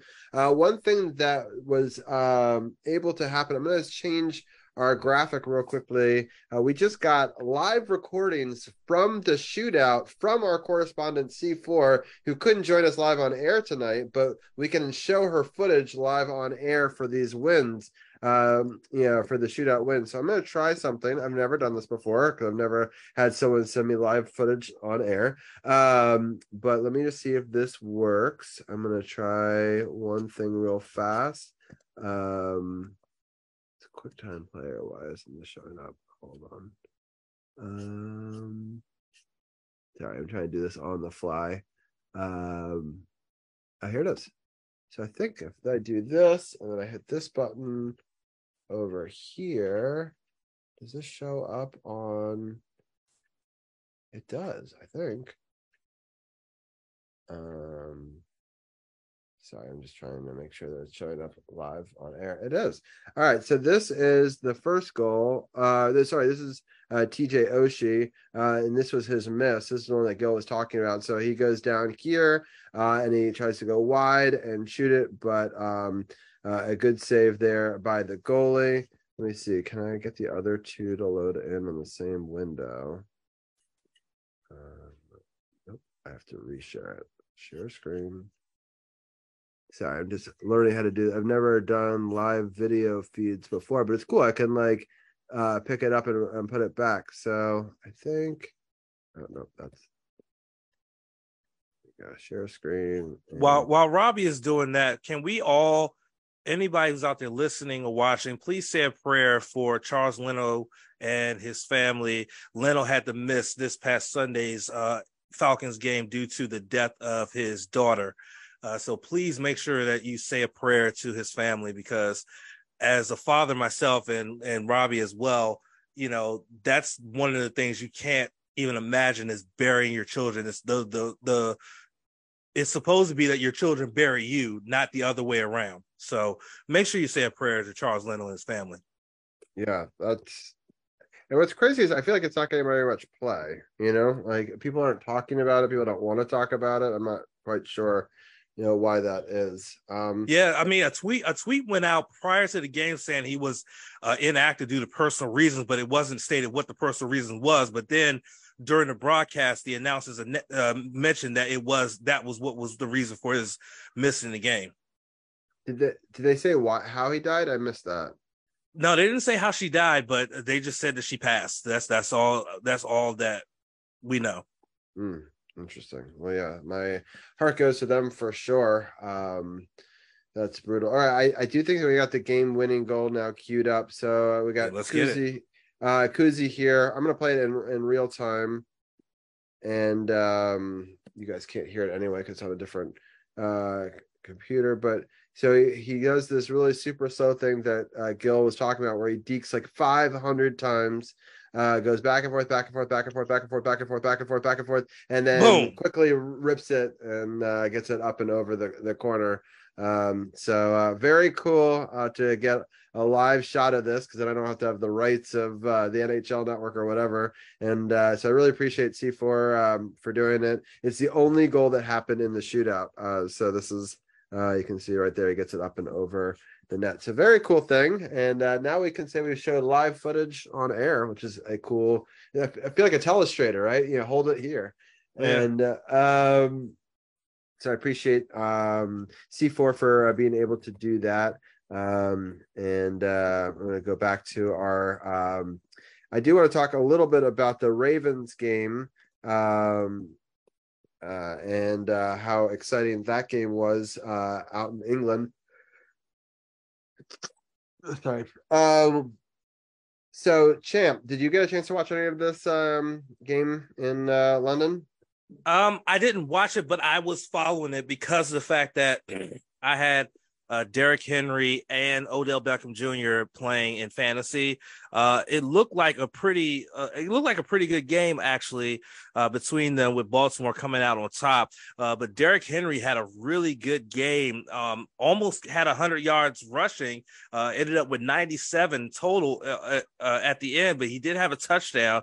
Unfortunately, Odell Beckham on the other side of it, another struggling game for him. Um, it looks like he they're not getting him involved in the offense as much as they should. Um, and I think that that's something that the Ravens need to really start to focus on because Odell Beckham is a very talented wide receiver, even though he is dealing with an ankle ailment. I think that he can definitely be a, a, big part of that offense, and I think they that needs to happen. Uh, other than that, you know, Lamar Jackson did have a touchdown pass, and uh, Justin Tucker had six field goals in this game, six of them. So he really was a big, the big MVP for the Ravens on this one in order to get them the victory over there in London. Uh, very tough one for the Ravens, but uh, a good win for them to uh, bounce back after you know, to give them a little bit of a bounce back win. Uh, Titans need to figure it out, and they need to figure it out fast. I mean, Derrick Henry clearly is the offensive catalyst for this team because of his running style, and plus he can catch the ball out the backfield as well. Uh, they need to really get that together. Otherwise, they're going to struggle this season. They're going to really struggle. Yeah, special teams was huge. Um, you know, we talked about that in the uh, Commanders game, but uh, big, uh, you know, punt returns um, for them, setting themselves in good field position. Uh, just overall, uh, putting themselves in a good place. I mean, the, his longest field goal was only 41 yards, and we know Justin Tucker is pretty clutch. Um, and so um, it was just an interesting back and forth affair. If you were curious about the scoring, uh, it started off with a 41 yard field goal. Then Nick Folk answered with a 26 yard field goal. And Justin Tucker had a 28 yard field goal to end uh, the first quarter. So a lot of kicking uh, in a soccer stadium. And then Justin Tucker got a 23 yard field goal in the second quarter. Lamar Jackson um, passed and a touchdown. Uh, the point after was blocked, which I thought was interesting. Um, I can't even remember the last time Justin Tucker got a point after blocked. I made it 15 to 3, and then he got a 29 yard field goal to make it 18 3. Uh, on the other side, in the third quarter, they got a field goal back and they rushed um, to the left for a 15 yard touchdown, and they made the point after to make it 18 13. Uh, and then the Ravens got two more field goals in the fourth, and then uh, Titans got a field goal to cut it. Um, uh, to 24-16, but that's the closest they were able to get uh, as the onside kick did not um, was not successful. Arun, any thoughts on this game? Uh, which one? The the Baltimore game. The Baltimore game, yeah. The Titans, uh, they, they, I, I don't know. Like I thought the Ravens, they were coming off a disappointing loss, and so they wanted to make it up. They like, um, they struggled, I think, a little bit also against the Texans, like in week one, even though they won that game. It's good to see uh, Zay Flowers get his first career touchdown. And uh, uh, let's see if the Ravens can keep it up because that Steelers loss was pretty, was a bummer for, uh, I'm not really a big Ravens fan, but I don't really like the Steelers that much. But uh, it's interesting that the Steelers, they like, they've also been kind of up and down, but uh, yeah, it just goes to show anything can happen in the division. And but it, after those kind of devastating losses, it's uh, a good teams come out and respond, and that's what the Ravens did, even if the Titans aren't that good. For sure, they have an interesting matchup against Detroit, who's been uh, one of the really hot teams this uh, year. Um, uh, Arun, I'll start with you. What are your thoughts on that matchup? Uh, the yeah, just if Jared Goff, sometimes he looks like he's been looking really great. Their schedule, they beat the the Chiefs in Week One. They've taken advantage of some of the softer teams in their schedule, like the Panthers. They just destroyed um, the Bears. Although the Bears, maybe they're not that bad, given they beat the Commanders. But Lions have just been stomping on teams.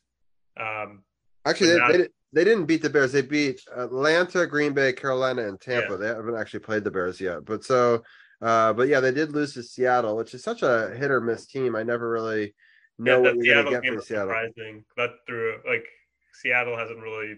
I mean, they they haven't been really playing well. Other than after week two, I thought after they beat the Lions, they'd be playing a lot better. But uh, yeah, the Lions they they got um think David Montgomery he hurt his ribs, but um, they Jameson Williams he had an incredible catch, and Amon St. Brown he's been a great receiver even since last year. So um, it just depends if Jared Goff keeps playing mistake-free football, they're going to be a really good team down the stretch, and they showed it in Week One when they beat the Chiefs um, even though they were playing, um, the Chiefs were playing without their top defensive end, but they, they've been taking care of like their schedule. So the Lions and Ravens game, that should might, probably one of the best games next weekend. I'm guessing. Yeah, it would be a really good one o'clock game. I'm happy that it's in Baltimore. Um, what, Champ? What are your thoughts on that game? Um, I think this is going to be a very interesting matchup for the Ravens. Uh, Lions have only lost once this season. Uh, Jared Goff is playing great. He has he has 1618 yards passing with 11 touchdowns against three interceptions so far this season. Uh, so he's been playing very well. Uh, St. Brown is going to be the the key to the the Lions' success. Uh, he already has 38 receptions for 455 yards and three touchdowns so far. Uh, Zay Flowers was able to finally score his first NFL touchdown as a rookie. So, I mean, Zay Flowers is definitely, as I mentioned earlier, Odell Beckham needs to be involved in the offense, but so does Zay Flowers as well as their top pick. Uh, in this past year's draft. So they're definitely going to have to really get their wide receivers involved. They're definitely going to have to get the running game involved as well. Uh, Gus Edwards is already has a touchdown, but only has 282 yards rushing through six games. So that's not going to get it done. Uh, averaging three, almost four yards a carry so far. So they got to get that. They got to get that together and things of that nature. But I think that Baltimore can uh, they can they can do some good things, but I've already done my pick pick 'em for this week, and I'm picking Detroit in this one only because of the fact that uh they I think that Detroit is just really playing on another level this year. Uh, Jared Goff is playing well and they're just doing so well. I I think it's going to be a struggle for Baltimore even though they're at home. I think it's going to be a struggle for Baltimore to win this game if the, unless they can get their two like they can get Zay Flowers and Odell Beckham Jr. involved in the in, in the passing game and they can get the running game going. If they can do that, I think they can win it, but it's going to be tough. Yeah, some interesting matchups. Just going to run through it here. We got the Jaguars versus the Saints is the Thursday night football game. Um, and then we got Raiders and Bears, got Browns and, and Colts, got the Bills playing the Patriots. Um, and we talked about the Commanders and Giants game. Uh, the Falcons play the Tampa Bay uh, Buccaneers, um, uh, and then uh, Detroit goes to Baltimore. And so that's the end of your one o'clock games. The four o'clock games, Pittsburgh is going to the LA Rams. Um, the Cardinals are playing the Seahawks, uh, and then Green Bay is playing the Denver Broncos. And then also the Chargers are playing at the Chiefs. I think that'll be a pretty good win for the Chiefs. And then the Dolphins are playing at the Eagles. Uh, I think that's going to be a tough matchup in a lot of ways. And then the so that's the Sunday night game. And tomorrow's or next week's game we will talk about live will be the 49ers and the Vikings. So I guess we probably won't uh, get to see Anna live next week since the 49ers are playing. Uh, but we'll have the return of C4 and Gil, I'm sure, uh, for that one. Uh, but uh, any games that stand out to you, Arun, in the next week's slate? Um, as you mentioned, the Lions and Ravens stand out. I'm always curious how the Commanders do against the Giants, even though like uh, Daniel Jones may be out. Um, I don't know, like the other one, the Steelers versus the Rams, seeing um, Cooper Kupp and uh, the the standout rookie Puka, and, and then the Sunday night game, Dolphins and the Eagles. That should be a pretty epic game. Both, I mean, the Eagles are coming off a bad loss to the Jets, but um, they're playing at home, and that should be a very exciting game. Tua versus Jalen Hurts. Yeah, I'm I'm looking forward to that one. And champ, any of these uh, games that standing out to you? Well, two of them stand out to me, and that's of course the Commanders Giants game. The Commanders have given up one, almost 130 yards rushing this season uh, so far, and Saquon Barkley is back, and we know that Saquon Barkley can really open up a game if he has a chance. So that front seven is definitely going to have to be on their on their toes dealing with him. And then, as Hurt mentioned during his segment earlier on, the quarterback situation is going to be the determining factor on whether they win this game, which is if it's Daniel Jones who's dealing with a neck injury, which he has admitted in an interview that it's the same neck injury that kept him out for uh, quite a few games a couple seasons ago. Uh, if he's out of this game, then we have to deal with Tyrod Taylor, who's a very mobile quarterback. And we've had struggles with mobile quarterbacks so far this season. So if he's playing, if Tyrod Taylor is start, starting, we're going to have problems. The other game that intrigues me is the Dolphins Eagles matchup because you have two very mobile and very, very talented quarterbacks. Jalen Hurts for the Eagles and Tua for the Dolphins. Tua's having a hell of a season uh, with it's already throwing for almost 1900 yards 14 touchdowns against five interceptions um Hurts' stat line has kind of got hurt after his game against the Jets yesterday. He's got seven touchdown passes against seven interceptions. Uh, I think the running backs is going to be an interesting matchup with Raheem Mostert really showing like a resurgence in his career going up against D'Andre Swift. And then, of course, Tyreek Hill is just a game changing uh, wide receiver, but he'll be going up against AJ Brown. Uh, they, uh, Mostert will be getting a lot more time running because um, their rookie is down with an injured knee. He's going to be down for uh, the next four games or maybe even longer. So it's going to be interesting to see what happens with this game. But this Sunday night game is a very intriguing matchup, whether anybody wants to believe it or not. As a true football fan, this is a great matchup because you have two five and one teams. They're at the top of their divisions with two talented quarterbacks, young quarterbacks who can go out there and sling it it's going to be either a high. I feel like is this is going to be a high. Uh, this is going to be a shootout. This is going to be a shootout. Uh, absolutely, and it's going to definitely be a shootout, especially if uh, if Slay is not playing. He's listed as questionable for this game, so if he's not playing, this is definitely going to be a shootout between these two games, these two teams. For sure. Um, I do want to give a little scoring update uh, in this uh, um, baseball game. Um, and I'm going to put up the little graphic for a second for that. Uh, so Bryce Harper becomes the fourth um, person in baseball history to hit a home run on his birthday. Uh, they do so in a win. Um, so they take a 1 0 lead in uh, the National League um, uh, champ, uh, pennant game. So uh, championship game. And so, yeah, it's so good for uh, our old friend Bryce Harper. Um, and uh, I'm happy for him on his birthday. Again, a big 5 3 uh, victory. Uh, unfortunately, um, this uh, Cowboys game uh, versus. Oh, is that a penalty with, on them in the end zone? Did they get it? Ooh, first and goal for the Chargers here, 836. Oh, we'll keep it live here for this one.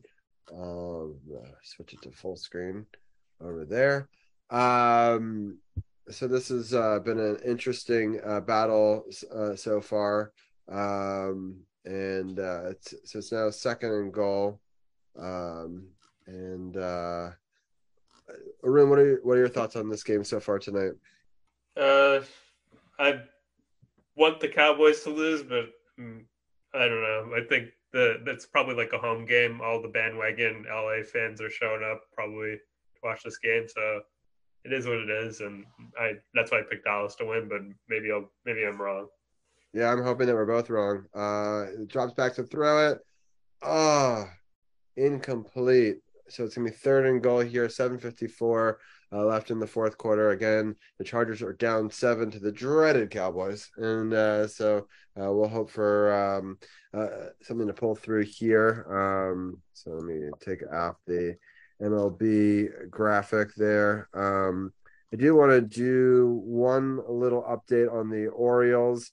Um, uh, they had very of, disappointing what happened to the Orioles. Very yeah, for sure. Um, MLB too. So I'm putting up the see MLB. Putting up the graphics package for the Orioles. So I do want to point out that they are uh they were the East champs, but the American League really struggled in this playoffs, and uh, uh, that team from Texas, the Rangers, just really took out all of the teams in the American League East, and so it's uh, very frustrating. Uh, this bye week did not do them any favors. You know, a couple weeks ago we are like, oh, they're going to buy, they get their injuries right, but all the top seeds uh, in baseball all went down, um, and uh, so it wasn't just the Orioles that were affected by that. And in fact, the, you know the Braves went down as well. And uh, so, oh, by the way, it's fourth and goal, and they are going to go for it. Uh, yeah, I'm watching it now. I, I, put it on, on my computer because I had to see what's going on. Yeah, unfortunately, um, they uh, the third highest rating of going for it in uh, the NFL. This coach has, but I mean, I think you have to at this point. Seven fifteen left. I'm not sure that a field goal really does you any favors, especially because you just watched um, you know Dallas march down the field. So I think if you're on you know within the five yard line, I think it's worth taking a chance, especially because even if you turn it over, they're at least so deep that maybe you can get an interception or a fumble or a safety. Um, so anyway, we'll, we'll, keep it here for this uh, fourth and goal. That um, there that that was a big tackle, open field tackle on third and goal to stop them from getting in the end zone. By the way, so that was a big play by the Dallas defense. Yep. Oh, they faked the run and in for the touchdown. Um, big time uh, touchdown. The Charger fans are going nuts. Um, Everett with the one yard reception there. Uh, makes it 17 16 with an extra point coming. Um, it'd be funny if they went for two here. I don't think they're going to, but um, you know what's funny is that I'm kind of conflicted because I did pick the Cowboys to win this and to pick them, but I have Justin Herbert as my starting quarterback in one of my fantasy leagues, and that was points for me. So I'm like really torn here. They are going to kick it here, and it's up and it is through. It's a tie game with 7 11 left in the fourth quarter. Um, so, yeah, we don't have a lot of good things to talk about the Orioles. You know, I'll just quickly say that they were um, shut out and, uh, or sorry, they were swept in the series, uh, which was definitely unfortunate. And it really puts a sour taste in my mouth because I don't know which Texas team I would root for because I don't particularly like the Astros. Uh, and obviously the, uh, what? You would root for the Astros. I would root for the Astros over the yeah. I'm from South Texas. You can't root for the fucking Rangers. All right, it's fair. My wife's saying that I can't root for you the know what's fucking you know what's funny is so- that you know what's funny is that somebody I was on, on my uh, on my team meeting today at my job and someone mentioned about the Houston Astros and rooting for them and I had to make sure to remember I had to be a professional and not say oh you mean the cheaters yeah, so I don't know. I didn't was- say it though I didn't say it I didn't say it but I thought it yeah um yeah i don't know it's it's hard to root for either of those teams just you know i don't like either of them but uh, I do have a lot of family that roots uh, for the Astros, so I, I do understand that side of it. But at this point, I'm just kind of rooting for Philly to win it all, which my wife really doesn't want to happen because every time Philly wins it all, there's a recession. Uh, so, and we're right on that, you know, border right now. And so she's been rooting hard against Philly every year because of that. So I'm like, I don't know. Uh, I, I'm going to root for them, but I can understand that sentimentality. So, Arun, are you to watch any more of this uh, baseball playoffs, or is it kind of done for you? Um, I'm kind of working my. I kind of was paying attention to the Braves and Philly series, but it's after the Orioles lost. I don't really have like a real rooting interest. I guess maybe I'll be rooting against some team, but it just hasn't come to me yet. That's fair. Um, all right, Chip, do you have any final thoughts on baseball before uh, we switch to talk a little bit of basketball?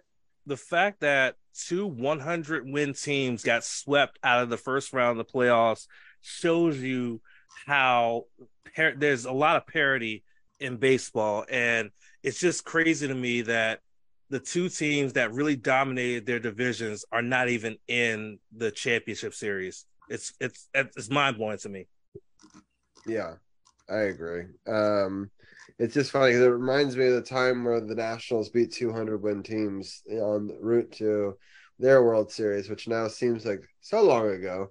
Uh, but uh, um, it was only four years ago so. Who's this girl that they keep showing that's just going absolutely nuts at this Cowboys game? I don't want to know who that understand too. I really want to know who that is too. She's like, she's like getting, she's like going in. Like, look at her. I know that is that is something. Uh, I, I wish I could get that excited about anything. Um, you know, she, she I uh, get, I get that, I get that excited for for Commanders football as well as wrestling. So I mean, yeah, I, I, I feel where she's coming from. It's fair. All right, let's talk a little bit of Wizards real quickly. I'm going to pull up um, their preseason schedule uh, and how they're doing. Um, and uh, I'll start off by asking either of you guys, have you watched any of this uh, preseason basketball? I'll start off with you, uh, Champ. Um, I didn't, I haven't watched a couple of these matchups so far, but I did follow them because thank you know, thankfully, uh, I have the score app and it gives me uh, scoring updates and things like that. So you know, the Wizards were able to win their first two. They were able to beat uh, the Taipans uh, in a big way, 145 freaking points. I don't remember the last time the Wizards scored that many points in any game, uh, let alone in, in a preseason game. And so my my thing is, is that looking at this, they were one big in their first preseason game, and then they squeaked out one against the Hornets.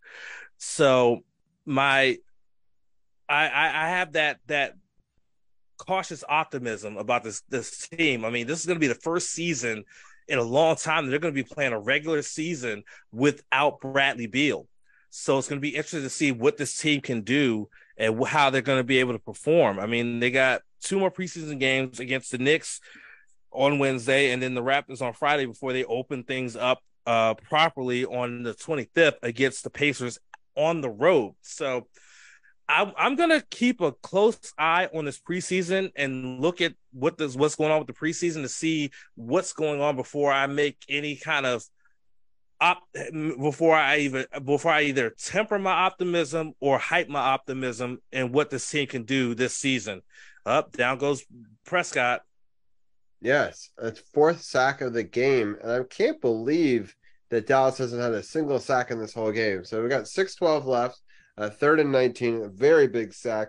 I'm just going to go through the scoring of the second game, the Hornets game, because at least let's compare it to NBA level talent, because clearly the other team, you know, didn't have a lot of talent on it. Um, so the Hornets had a big lead after the end of the first quarter, 30 to 23. They both scored 22 uh, points in the second quarter. Really great um, uh, defensive effort by the Hornets in the third quarter. They held the Wizards only 18 points and scored 23. And then in the fourth quarter, uh, the Wizards put up 35 points, just crazy, and held the Hornets to 17. Uh, and they actually got a, a, win with only basically winning one quarter, uh, which is hard to do. Uh, Arun, uh, what are your thoughts on these first two games? Yeah, the first game was a blowout, but the, that team was probably worse than like some. I think Villanova would have been that whatever team that was put out there by Australia. And then the Hornets game, um, the Wizards were down by a big margin. I think uh, Jared Butler, he was pretty big. Um, he was from that Baylor team that won the national championship, and he's I don't know if he's going to get any time on this team because they already have three really decent point guards and Tyus Jones, uh, Delon Wright. Um, I'm forgetting somebody else, and like so he's going to be hard pressed to find minutes, but he looked really um, good, hitting a couple, um, I think a three down the stretch of that game. Uh, Johnny Davis doesn't, he looks like a legit NBA player. He still needs to work on his three point shot, but he's uh, getting a lot of points in transition. And it's a lot, he looks actually a little bit more athletic. Um, but uh, uh, Kuzma's looked really good. He's getting anything he wants at the rim.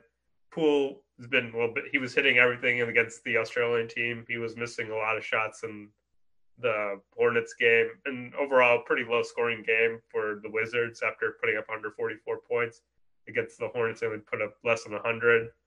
Um, it's about getting better, and Bilal Coulibaly, he's looks like um, really good draft pick. He's probably the best.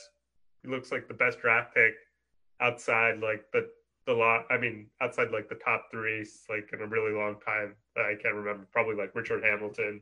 It's the last guy that comes to mind. It's a little bit of an update in this uh, game. So the Cowboys were on the ropes, as uh, to take a wrestling term, you know, and you thought they were down and out, and two holding penalties on one play by the Chargers, both of them, and they get an automatic first down, uh, and then a big running play uh, gets them down uh, to the uh, 45 yard line. Um, and um, Dak uh, missed on the throw there on first down. Um, second down, they do a running play, get three there, uh, making it third and long, 445 left in this game, third and seven here. Um, and uh, it's been an interesting matchup here, a very close game for sure. Um, uh, and uh, the upcoming games is real fast. While we wait for to see how that next play is, uh, Champ was already talking about it at New York on Wednesday, and then at Toronto on Friday. Um, and so we'll we'll recap both of those games uh, next week, and then the regular season starts Wednesday, October 25th at the Pacers, and then Saturday, October 28th against Memphis, and then Monday, October 30th, we play against Boston. So we'll recap the first two games of the season and have a post game live uh, for that, um, if not overtime or something with the game. And uh, oh, Dallas unfortunately is able to convert. Prescott escapes pressure and a great um, route run right there. And uh, the Cowboys, yeah, the Cowboys are. That had to be, that was CeeDee Lamb. That was CeeDee Lamb. So now the Chargers got to hope to get um, to push them back and push them just out of field goal range here. Uh, running play that gets them, you know, one or two yards on first down. There, four minutes left in the fourth, and uh, the Chargers still have two timeouts left, and the Cowboys have one. Um, and again, this is a tied game. So a lot of games will be the, on Mondays this season. Uh, so we'll be doing a lot of you know watching game watching parties and post games um, in this 10:30 slot uh, going forward. Uh, I'll get each one of you guys a, a final thought on um, the Wizards. Uh, Champ, any other thoughts on the New York or Toronto games? Um, I think that again, a lot of people don't put a lot of stock in preseason games, but the preseason gives you a good barometer of where the team is at and plus what the coaches are looking at in terms of uh, lineups and things like that going forward in the in the postseason in, in the in the regular season. So I think that people need to take some stock in the in the preseason to understand what the coaches want to do in terms of lineups and who they want in there in certain situations and things like that. So I think that these two uh, preseason games should be a good barometer to see where this team is going to be at because apparently, you know, we we talked about this that this is a rebuild year. You know, they've gotten rid of their franchise player and Bradley Beal. Uh, they still have Kuzma, and uh Kuz is, did some did some work against the the Hornets this week, uh, this game. So it'll be interesting to see what happens. But I'm interested to see how they do with these last two preseason games before they start proper on the 25th. Oh, interesting. So the the call on the field, sorry, really interesting play here. Uh the Cowboys thought they got a you know a big catch, uh, but he did trap it. Nah, that's ground. that's incomplete. Right, and but they called it a catch, but then before they even had a chance to review it, they changed the ruling on the field, which I thought was interesting. Um, third and nine here, three minutes left in the fourth quarter. Big play uh, coming up. Arun, um, any other thoughts on uh, the Wizards preseason? Uh, just looking for Corey Kispert to kind of get it going. He closed the season off really strong, and he looked like he could be like a 20 point per game kind of scorer, of just based on the last couple of games he hasn't really played that well in the preseason. Um, and just watching also around the league how Lillard and Giannis will play, how Beal looks at their new big three, how Porzingis he crossed he had a nice crossover on Daniel House and he's been playing pretty well. Even though they said he's injured, he looks pretty much the same. So um, just getting excited. It's like about a week away from the NBA season, so looking forward to it. Yeah, for sure. All right, with that, we're gonna take off the NBA graphic and we're gonna go back to um, the NFL one, and uh, we're gonna watch this play happen uh, live real fast. It's a big play, I think, in this uh, game. Third and nine here uh, for the Cowboys. They are right on the edge of field goal range, so a sack here could knock them out of that. Um, so we'll see here. There are four for 11 on third downs uh, so far in tonight's game. Uh, the Cowboys, that is. Uh, but um, it's a pass. I'm a little bit behind you, Robbie, so uh, I'm I'm trying to keep up and see what's going on. Uh, it's a first down. Well, that's unfortunate. Well, with that, I think, um, Arun, any final thoughts that you want to share uh, before we let you go? Uh, yeah, today is the anniversary of the uh, Dennis, the the Cardinals losing that game to the Bears, and they like uh, gave up a huge lead, and Dennis oh Allen, they, they, are who we thought they were. Mm-hmm. So the, and we let them off the hook. Yeah. so happy anniversary to that, and I'll probably be watching that on YouTube after this game is over. Nice. Yeah. All I'm right. about to go look for that now. Yeah, for sure. All right. Um, I don't know what just happened there. I think it's some sort of penalty. What? The official wasn't ready. Because Yeah, I was watching. I'm for. I'm watching it now. Like the official was still there, like in the middle of all that. Like he didn't even get uh, get to where he need to be. What is- that is such a weird play. Um, all right, first and 10, 242 left. We'll see if they can hold on to it there. But thank you, Arun, for uh, being a part of the uh, the show, and uh, we'll talk to you next week. Sure. Thanks for having me on. By the way, Robbie, the the reason for that what for the stoppage was there was a late substitution and the umpire was trying to get everything sorted before he got out of there. So that's what happened there. Yeah. So um, it looks like um, on first down they run it to try to force um, uh, to force them to use a timeout, which they did. So they have one timeout remaining at second and ten.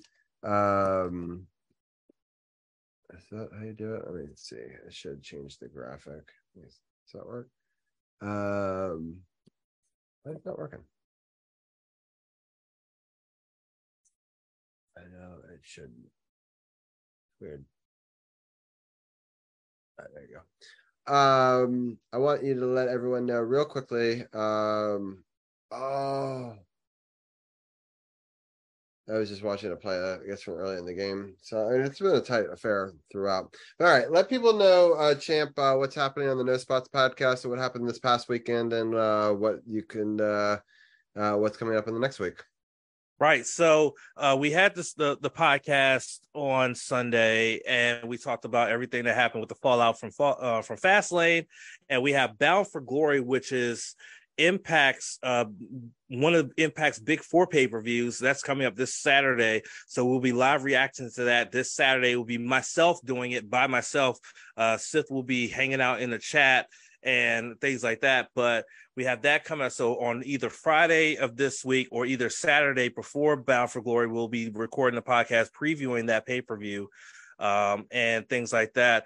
But uh, one of the big wrestling stories that's come out, which we talked about on the podcast, is the fact that Vince McMahon, who is the current executive chairman of WWE, has been pretty much ordered by the uh, CEO of Endeavor, who uh, who is basically the big boss in the merger between uh, Endeavor with UFC and WWE, telling Vince McMahon that he is no longer to be a part of creative control for WWE, which is a big sigh of relief for wrestling fans because of the fact that Vince McMahon is so out of touch with the modern professional wrestling realm that this was necessary. So, uh, this coming week, we're going to preview Bound for Glory. We're going to talk about everything that happened this week in wrestling, and we're going to just uh, we're, going to have some fun on Saturday when we look at uh, Bound for Glory and everything like that. So, yeah, it's going to be a great time. Make sure you check us out on Twitch, twitch.tv slash True No Spots Pod, and I have to give a big shout out to not only Hector, who's been one of our biggest supporters on our, our, our on our live streams, but also to Robbie for being present for uh, our podcast yesterday on Saturday on Sunday, uh, where I had some very emotional uh, thoughts in my final thoughts, which is very rare that I get that emotional for final thoughts, but uh, I had I had to get some shit off my chest, you know.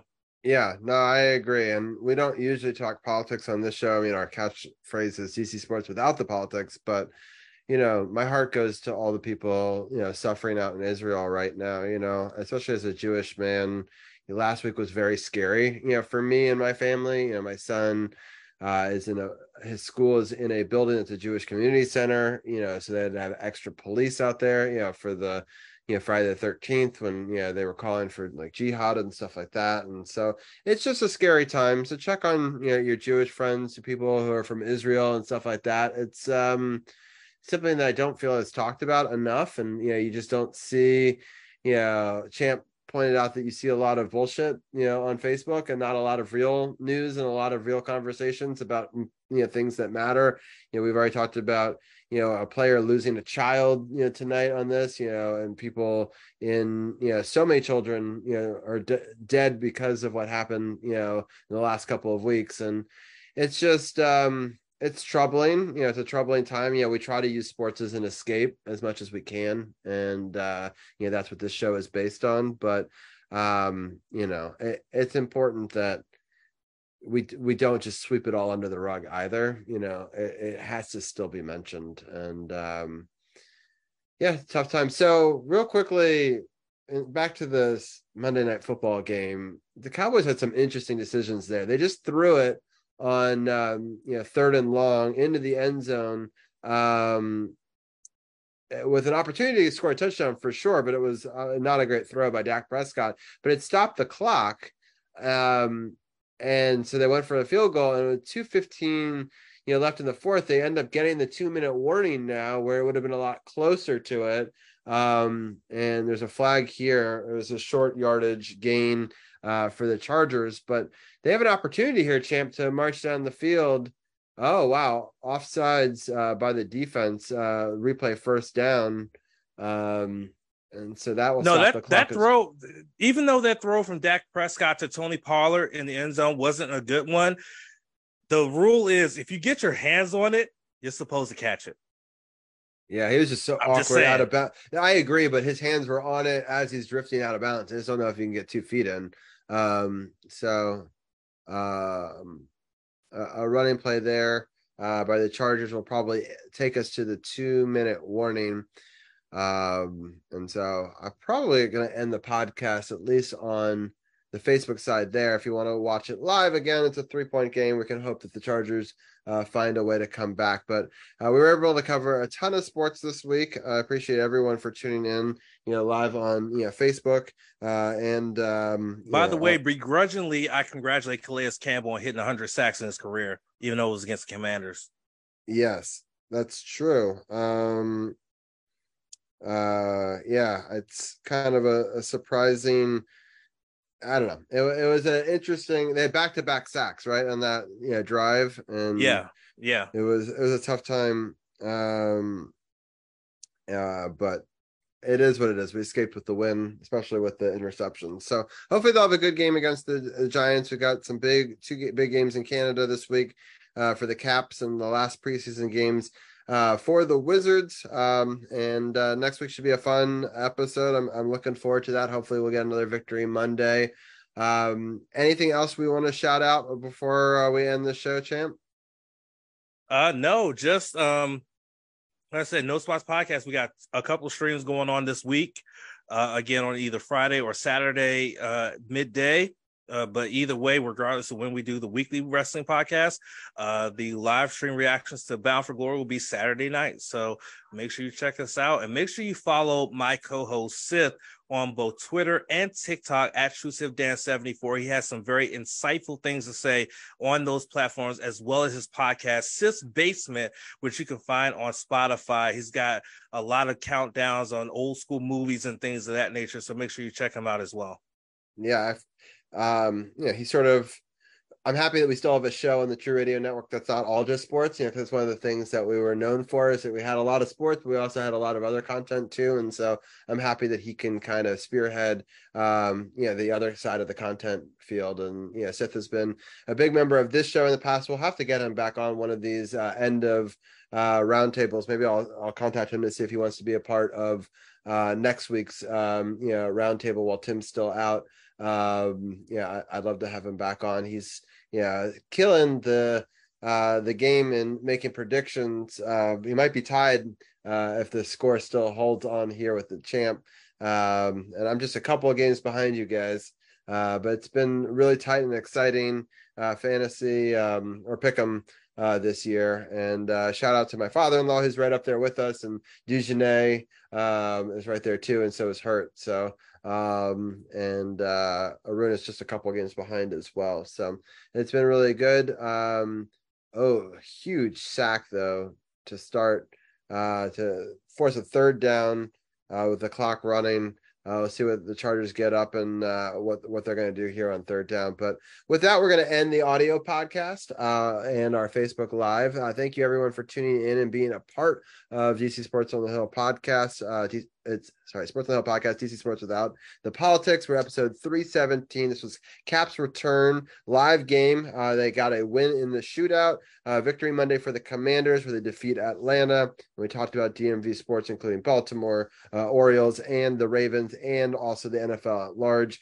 And we also talked a little bit of Wizards preseason basketball. So appreciate everyone for tuning in. Uh, with that, we'll end our Facebook Live. Thank you, everybody. And uh, thank you for listening to the audio podcast. No Sayonara.